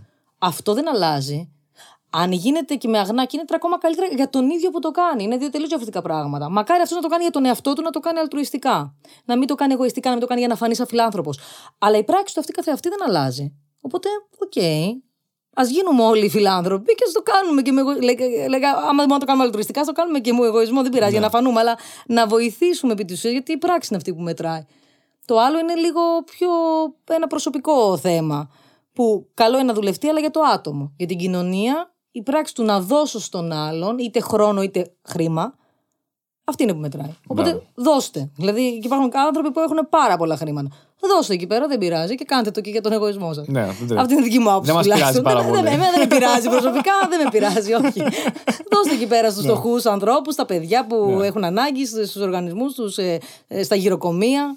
Τόσοι άνθρωποι σε ανάγκη, δώστε και δεν πειράζει, εντάξει, κάντε το και γιατί. Φαντάζομαι, φαντάζομαι αυτός που είχε ανάγκη να πει μια στιγμή. Αυτός που μου το έδωσε όμως, ελπίζω να το έκανε για αγνά κίνητρα, αλλιώ να το αυτό, φάω. αυτό, καταλαβαίνω. Αλλιώς, άμα πεινάω, εγώ θα περιμένω να το ξεκριβώσω Αυτό, πρώτα. Δηλαδή αυτό δεν με νοιάζει. Οι άστεγοι που είναι κάτω στο, Ναι. βέβαια, στο τι Σύνταγμα λες και στο τώρα. μοναστηράκι και αυτά δεν τους νοιάζει. Πηγαίνετε τους μια κουβέρτα, πηγαίνετε τους λίγο φαγητό. Και να τους κάντε το πάμε και εγωιστικά, όλοι. παιδιά, Ναι, ναι, κανένα ναι, αυτό. πρόβλημα. Πηγαίνετε τους και δεν πειράζει. Άμα το κάνετε για να νιώσετε Ναι. φιλάνθρωποι, δεν πειράζει. Νιώστε Ανεβάστε story, φιλάνθρωποι. φωτογραφίες, κανένα πρόβλημα. Ακριβώ, κανένα πρόβλημα. Η Πραγματικά πράξη κανένα να πρόβλημα, γίνει. ναι. Το άλλο είναι για τον καθένα προσωπικά να το Ναι. Λύσει. Το άμα θέλει να, το, να μείνει σε ένα τέτοιο επίπεδο, ή άμα θέλει να πάει σε ένα βαθύτερο, ότι πήρα χαρά που βοήθησα έναν άνθρωπο. ή That's it. Ναι, ναι. Αυτή, γιατί αυτό είναι μεγαλύτερη χαρά. Είναι πιο μεγάλη χαρά από το να νιώσω ότι α, εγώ να κοίτα πόσο καλός άνθρωπος. Μπράβο. Δηλαδή το να νιώσω ότι βοήθησα έναν άνθρωπο που το έχει ανάγκη είναι πολύ μεγαλύτερη χαρά. Τώρα δεν ξέρω κατά πόσο έχει εγωισμό μέσα αυτό ή κάτι. Αυτό ας το λύσει, όπως είπες ο καθένας μόνος αυτό, του. ναι, ναι, ναι. Στο τέλος. ναι. Πάρα πολύ όμορφα. Ε, ωραία, οπότε κλείνοντας με αυτήν την φωτεινή έτσι, ηλιαχτίδα που μου άρεσε πάρα πολύ. Έχεις κάτι να προσθέσεις πριν, λίγο πριν κάτι που θα θέλεις να πεις, κάτι δικό σου, κάτι προσωπικό; Ε, μ, ετοιμάζω τώρα, και εμένα τώρα βασικά μόλις το θυμήθηκα, ε, ετοιμάζω ένα βιβλίο. Ε, τώρα είχε βγει η δεύτερη ποιητική μου συλλογή που ήταν τελευταία στιγμή. Βγήκε το Πάσχα από τις εκδόσεις Ακρίτας. Ε, τώρα βγαίνει από τις εκδόσεις Πορφύρα. Πορφύρα Ακρίτας είναι ουσιαστικά οι ίδιες εκδόσεις, αλλά έχουν ναι, δύο εκδοτικοί ας πούμε. Ε, από τις εκδόσεις Πορφύρα βγαίνει ένα χριστουγεννιάτικο παραμύθι. Έχει ήδη, είναι έτοιμο δηλαδή, τυπώθηκε Τέλεια. χθες. Ε, ένα χριστουγεννιάτικο που είναι και μπόλικο, έτσι, πο- πολύ κείμενο, δεν έχει λίγο. Ε, με πολύ ωραίες εικονογραφήσεις. Ε, από την Ελπίδα Πανουριά είναι η εικονογραφής και όλη η επιμέλεια έτσι, του βιβλίου. Που είναι για παιδιά, αν και νομίζω πολύ άνετα το διαβάζουν εκεί οι μεγάλοι. Ε, και είναι το Αστράκι και το Έλατο. Ένα μαγικό χριστουγεννιάτικο ταξίδι. Και ουσιαστικά είναι ένα ταξίδι ανάμεσα που γίνεται στα ουράνια, έτσι, στον ουρανό, ανάμεσα σε ένα έλατο και σε ένα αγόρι. Που επειδή είναι θλιμμένοι και οι δύο, ε, κάνουν ένα ταξίδι γιατί αναζητούν κάτι. Και κάνουν ένα ταξίδι έτσι μαγικό. Ε, οπότε είμαι πάρα πολύ χαρούμενη γι' αυτό, γιατί το γράψα καλοκαιριάτικα δηλαδή, αλλά ε, ε, είχα στο μυαλό μου, αγαπώ πάρα πολύ τα Χριστούγεννα. Ναι, ναι, ναι. Ε, οπότε τώρα αυτό είναι το ένα και το άλλο είναι ότι ετοιμάζουμε με, τις, ε, με την Αρέτη και την Ιωάννα Σπανομάρκου, τις μουσικοσυνθέτριες. Είναι και όλε οι μουσικοσυνθέτριες που είχαμε συνεργαστεί σε μια χριστουγεννιάτικη ιστορία που είχε παρουσιαστεί για δύο χρονιές Μπράβο, ναι, ναι. στο, στο Διάνα, στο θέατρο Διάνα της Ελένης Ράντου. Ε, συνεργαζόμαστε για να βγάλουμε ένα άλμπουμ ε, σε συμπαραγωγή ουσιαστικά, δηλαδή έχει ολοκληρωθεί, στο οποίο τι έχουμε κάνει. Ε, επειδή και, και εγώ και αυτές πάλι λατρεύουν ε, τα Χριστούγεννα έτσι είναι μέσα στην καρδιά Ναι, μας. ναι, ναι. Τα χαιρόμαστε πάρα πολύ. Ε, μα- μαζευτήκαμε και είπαμε ότι ρε παιδιά, κάθε Χριστούγεννα βάζουμε, και νομίζω οι περισσότεροι, βάζουμε να ακούσουμε Χριστουγεννιάτικα, ακούμε ξένα. Γιατί ακούμε ξένα και δεν ακούμε τα ελληνικά, Γιατί τα ελληνικά είναι έτσι κάποιες παλιές εκτελέσεις έτσι, που είναι λίγο φτωχές σε, σε όργανα, γενικά Ναι, ναι. ξέρεις, σε, μου- σε σύνθεση, σε... και πιο εύκολα ακούμε, α, ξέρεις, τα, ε, τα, τα ξένα έτσι, που είναι πιο μεγάλες παραγωγές, πιο ε, περισσότερα όργανα, έτσι μας, ε, μας αρέσουν περισσότερο. Και λέμε, ναι, αλλά είναι κρίμα να μην ακούμε τα ελληνικά, που έχουν έτσι τόσο, τόσο ωραίους στίχους. Ε, οπότε τι κάναμε, κάνουμε ένα άλμπουμ που θα είναι έτοιμο, λέει το Δεκέμβρη θα βγει και ε, κάθε τραγουδιστής ή ηθοποιός, γιατί είναι μέσα και τραγουδιστές και ηθοποιοί καλή φωνή που τραγουδάνε, λέει από ένα τραγούδι. Οπότε είναι φαντάζομαι μια ομαδική δουλειά όλο αυτό. Πολύ ωραίο αυτό. Ναι. Πολύ και λέει από ωραίο. ένα τραγούδι. Α πούμε τα πιο hot, τα πιο Ναι. mainstream, ας πούμε. λέει Χιόνια στο καμπαναριό, Αγία Ωραία. Νύχτα, τα κάλαντα. Οπότε έχουμε φτιάξει ένα τέτοιο άλμπουμ που θα βγει. Αλλά σε μια πιο ποιοτική έκδοση, να το πούμε έτσι. Ναι, ποιοτική, ναι. Προσπαθούμε ουσιαστικά να κάνουμε κάτι που να εφάπτει ε, στα ακούσματα που, τα, που έχουμε τώρα. Ναι. Πλέον δεν έχουμε τα, το ίδιο άκουσμα. Ε, μέχρι 70 χρόνια πριν, ας πούμε, Ε, έτσι, ναι, ναι. ή πριν και πριν 30 χρόνια, πριν Ναι. 20 χρόνια έχει αλλάξει όλο αυτό. Οπότε να ακολουθεί ουσιαστικά α, εμ, την επιθυμία του ακροατή, αυτό που θα ήθελε να ακούσει ε, σαν ε, ενορχήστρωση, ας πούμε, σε αυτά τα συγκεκριμένα κομμάτια. Σε αυτά, τα- αυτό που κάνουμε τώρα. Θέλει να μας πεις κάποιους ενδεικτικά που συμμετέχουν, δηλαδή με φωνή, είτε ηθοποιού είτε τραγουδιστές; Ε, κάποιος από τους ηθοποιούς ε, που ξέρω είναι ε, η Ελένη Καρακάση, ο Βαλτινός, η Μπέση Μάλφα, ο Ρένος ο Χαραλαμπίδης. Ε, αυτοί είναι κάποιοι από τους ηθοποιούς. Ναι, ναι, ναι. Ε, τους μουσικούς ξέρουν πιο πολύ οι Πιο πολύ λίγο κοπέλες, κοπέλες, ναι. ναι. Ωραία. Ε, αλλά είναι έτσι πάρα πολύ Μια χαρά. δυνατοί και οι μεν και οι δε, δηλαδή, γιατί θέλαμε να κάνουμε αυτό. Μία δηλαδή σύμπραξη τραγουδιστών και ηθοποιών που ουσιαστικά έρχονται και χαρίζουν ωραίο. τη φωνή τους για ένα χριστουγεννιάτικο τραγούδι. Πολύ ωραίο, πολύ ωραίο. Ναι, ναι. Ορίστε για τα Χριστούγεννα άλλη μια θετική νότα. Μα αυτό είναι τελικά. Γιατί όχι; Είναι Γιατί ωραίο, όχι; χαίρομαι που τελειώνουμε με. γιατί Έστω και αν είναι όχι; και εσύ είναι 31 Οκτωβρίου. ε, Καμία Μπαίνουμε σχέση. στο Νοέμβρη. Θα εντάξει. το- θα το τα, ανεβάσω μαγαζιά τη έχουν, Χριστούγεννα. τα μαγαζιά έχουν βγάλει ήδη. Πραγματικά Χριστουγεννιάτικα. πλέον Τόσο έχει νωρίς. πάει πο- πριν 17 Νοέμβρη έτσι πλέον. Έτσι, Ναι, ναι, Είμαστε ναι, πλέον, ναι, ναι. ε, ξεκινάμε από Νομίζω τώρα. ότι ξεκινάνε από το Σεπτέμβριο του χρόνου να τα βγάζουν. Οπότε εντάξει, Πραγματικά. αυτά τα μαγαζιά μπορούμε να μιλάμε επίσημα πλέον Για Χριστούγεννα. για Χριστούγεννα, αφού τα μαγαζιά βγάζουν Χριστουγεννιάτικα. Και να ανυπομονούμε λοιπόν, γιατί έχουμε και το βιβλίο και το. ε, Το οποίο είπες δεν είναι παραμύθι, είναι, σαν, ε, είναι πιο μεγάλο, έτσι. Είπες, Έχει πιο πολύ υλικό. Δεν Είναι απλά παραμύθι. Ο λίγο σέλιδο, ας πούμε. Μπράβο, δεν είναι ο λίγο σέλιδο, όχι. Γενικά μου λείπει από τα παιδικά. Καταλαβαίνω γιατί γίνεται, γιατί η εικονογράφηση με... που έχει χρώμα είναι πολύ ακριβή για να βγει έτσι πολλές σελίδες. Αλλά γενικά μου λείπει από τα παιδικά βιβλία. Έχω διαβάσει, πάρα... έχω διαβάσει πολλά παιδικά βιβλία. Ναι. Ε, νομίζω βρίσκονται πολύ σημαντικά πράγματα στα παιδικά βιβλία. Πολύ σημαντικά πράγματα. Ε, μ, αλλά μ, λίγο μου λείπει που είναι μικρά ε, το κείμενο. Δηλαδή είναι εικονογραφήσεις τέλειες, ωραία, πλούσιες. Και το κείμενο είναι λίγο. Ε, οπότε, όχι, σε αυτό είναι εμπόλικο το κείμενο. Δηλαδή το, το διαβάζει το παιδί και το διαβάζει με παύσει, ας πούμε. Δεν Κατάλαβα. το παίρνει έτσι σε ένα βράδυ. Ε, αλλά είναι ωραία συντροφιά γιατί είναι ένα ταξίδι που συμβαίνει που ακριβώς επειδή έχει μέσα και το στοιχείο αυτό το που ταξιδεύουμε σε έναν άλλο κόσμο. Ε, νομίζω και με την εικονογράφηση της ε, Ελπίδας Πανουριά είναι, ε, είναι πολύ, έτσι, Πολύ όμορφο. πολύ όμορφο, πολύ γλυκό. Ξαναπαίρνουμε στον τίτλο. Α, και έχει και audiobook μέσα, έτσι, Α, με, ωραία. με πολύ ωραία μουσική από τον Γιάννη Κονόμου. Πώς το είπες στον τίτλο ξανά. αν Το θέλεις; Αστράκι και το Έλατο. Αστράκι και το έλατο. Ένα Που είναι και το μαγικό, αγόρι και ένα το μαγικό έλατο. χριστουγεννιάτικο ταξίδι να έχει και τίτλο. Ναι, Και δεύτερο τίτλο, ναι. ναι, σαν ένα subtitle. Ε, ναι, ναι, ναι. Πάρα πολύ όμορφα. Πάρα πολύ όμορφα. Τέλεια. Εγώ έχω καλυφθεί πάρα πολύ με αυτά. Νιώ- Νιώθω αρκετά έτσι. Ξέρεις, είπαμε, ε, νομίζω ανα- Έχω πολύ κα- αναπτερωθεί. έχω έχει αναπτερωθεί λίγο το ηθικό μου. Τέλεια. λοιπόν, τίποτα άλλο που να. τη τελευταία στιγμή. όχι, Όλα εντάξει. Τα υπόλοιπα. αυτά που είπαμε. Δηλαδή, Αυτά είναι. που είπαμε είναι Τα δηλαδή. υπόλοιπα είναι προσωπικά. Τα προσωπικά σε άλλη φάση. λοιπόν. ναι, σε άλλο meeting. ναι, ναι, ναι. Μάλιστα. Ωραία. Λοιπόν, οπότε μπορούμε να κλείσουμε με, αυτό το, με αυτή την θετική άβρα και νότα. Ευχαριστώ πάρα πολύ για την πρόσκληση, ήταν πολύ ωραία. Εγώ σε ευχαριστώ πάρα πολύ που ήσουν εδώ. Ήσουν. Ήτανε. Καταιγιστική. Ήτανε, ήταν πραγματικά. γιατί είχε μέσα τα πάντα. Είχε πολιτικό-κοινωνικό αστοιχεία, είχε, είχε συνέστημα, είχε τα Ναι, πάντα. είχε ναι, θέατρο, ναι. είχε τέχνη. Ό,τι τελικά είναι η ζωή. Ξέρεις, Ε, αυτό είναι, Τελικά. ναι, ναι, Όλα ναι. τα αστικά που. Ε, ναι, να μην μιλάμε μόνο για τέχνη. Όχι, η τέχνη όχι. μιλάει από μόνη της, δηλαδή δεν χρειάζεται να την εξηγήσουμε ή να, την, Ακριβώς, ε, ακριβώς. να μιλήσουμε εμείς για αυτήν. Ακριβώς. Μόνο γιατί γίνεται backstage και τέτοια. Δηλαδή γι' αυτό και κινηθήκαμε εκεί πιο πολύ. Ναι, τα ναι. υπόλοιπα είναι ό,τι αφορά την κοινωνία. Όπως το είπες. Όπως το είπες. Τελικά τα δύο αυτά είναι αλληλένδετα έτσι κι αλλιώς. Ε, βέβαια, ναι. Λοιπόν. Σε ευχαριστώ ξανά πάρα πολύ. Ευχαριστώ και εγώ. Ναι. Και θα τα πούμε σε, σε επόμενο meeting, όπως το είπες. Τέλεια. Έγινε. λοιπόν, ε, over and out, μπορούμε να κλείσουμε. Γεια.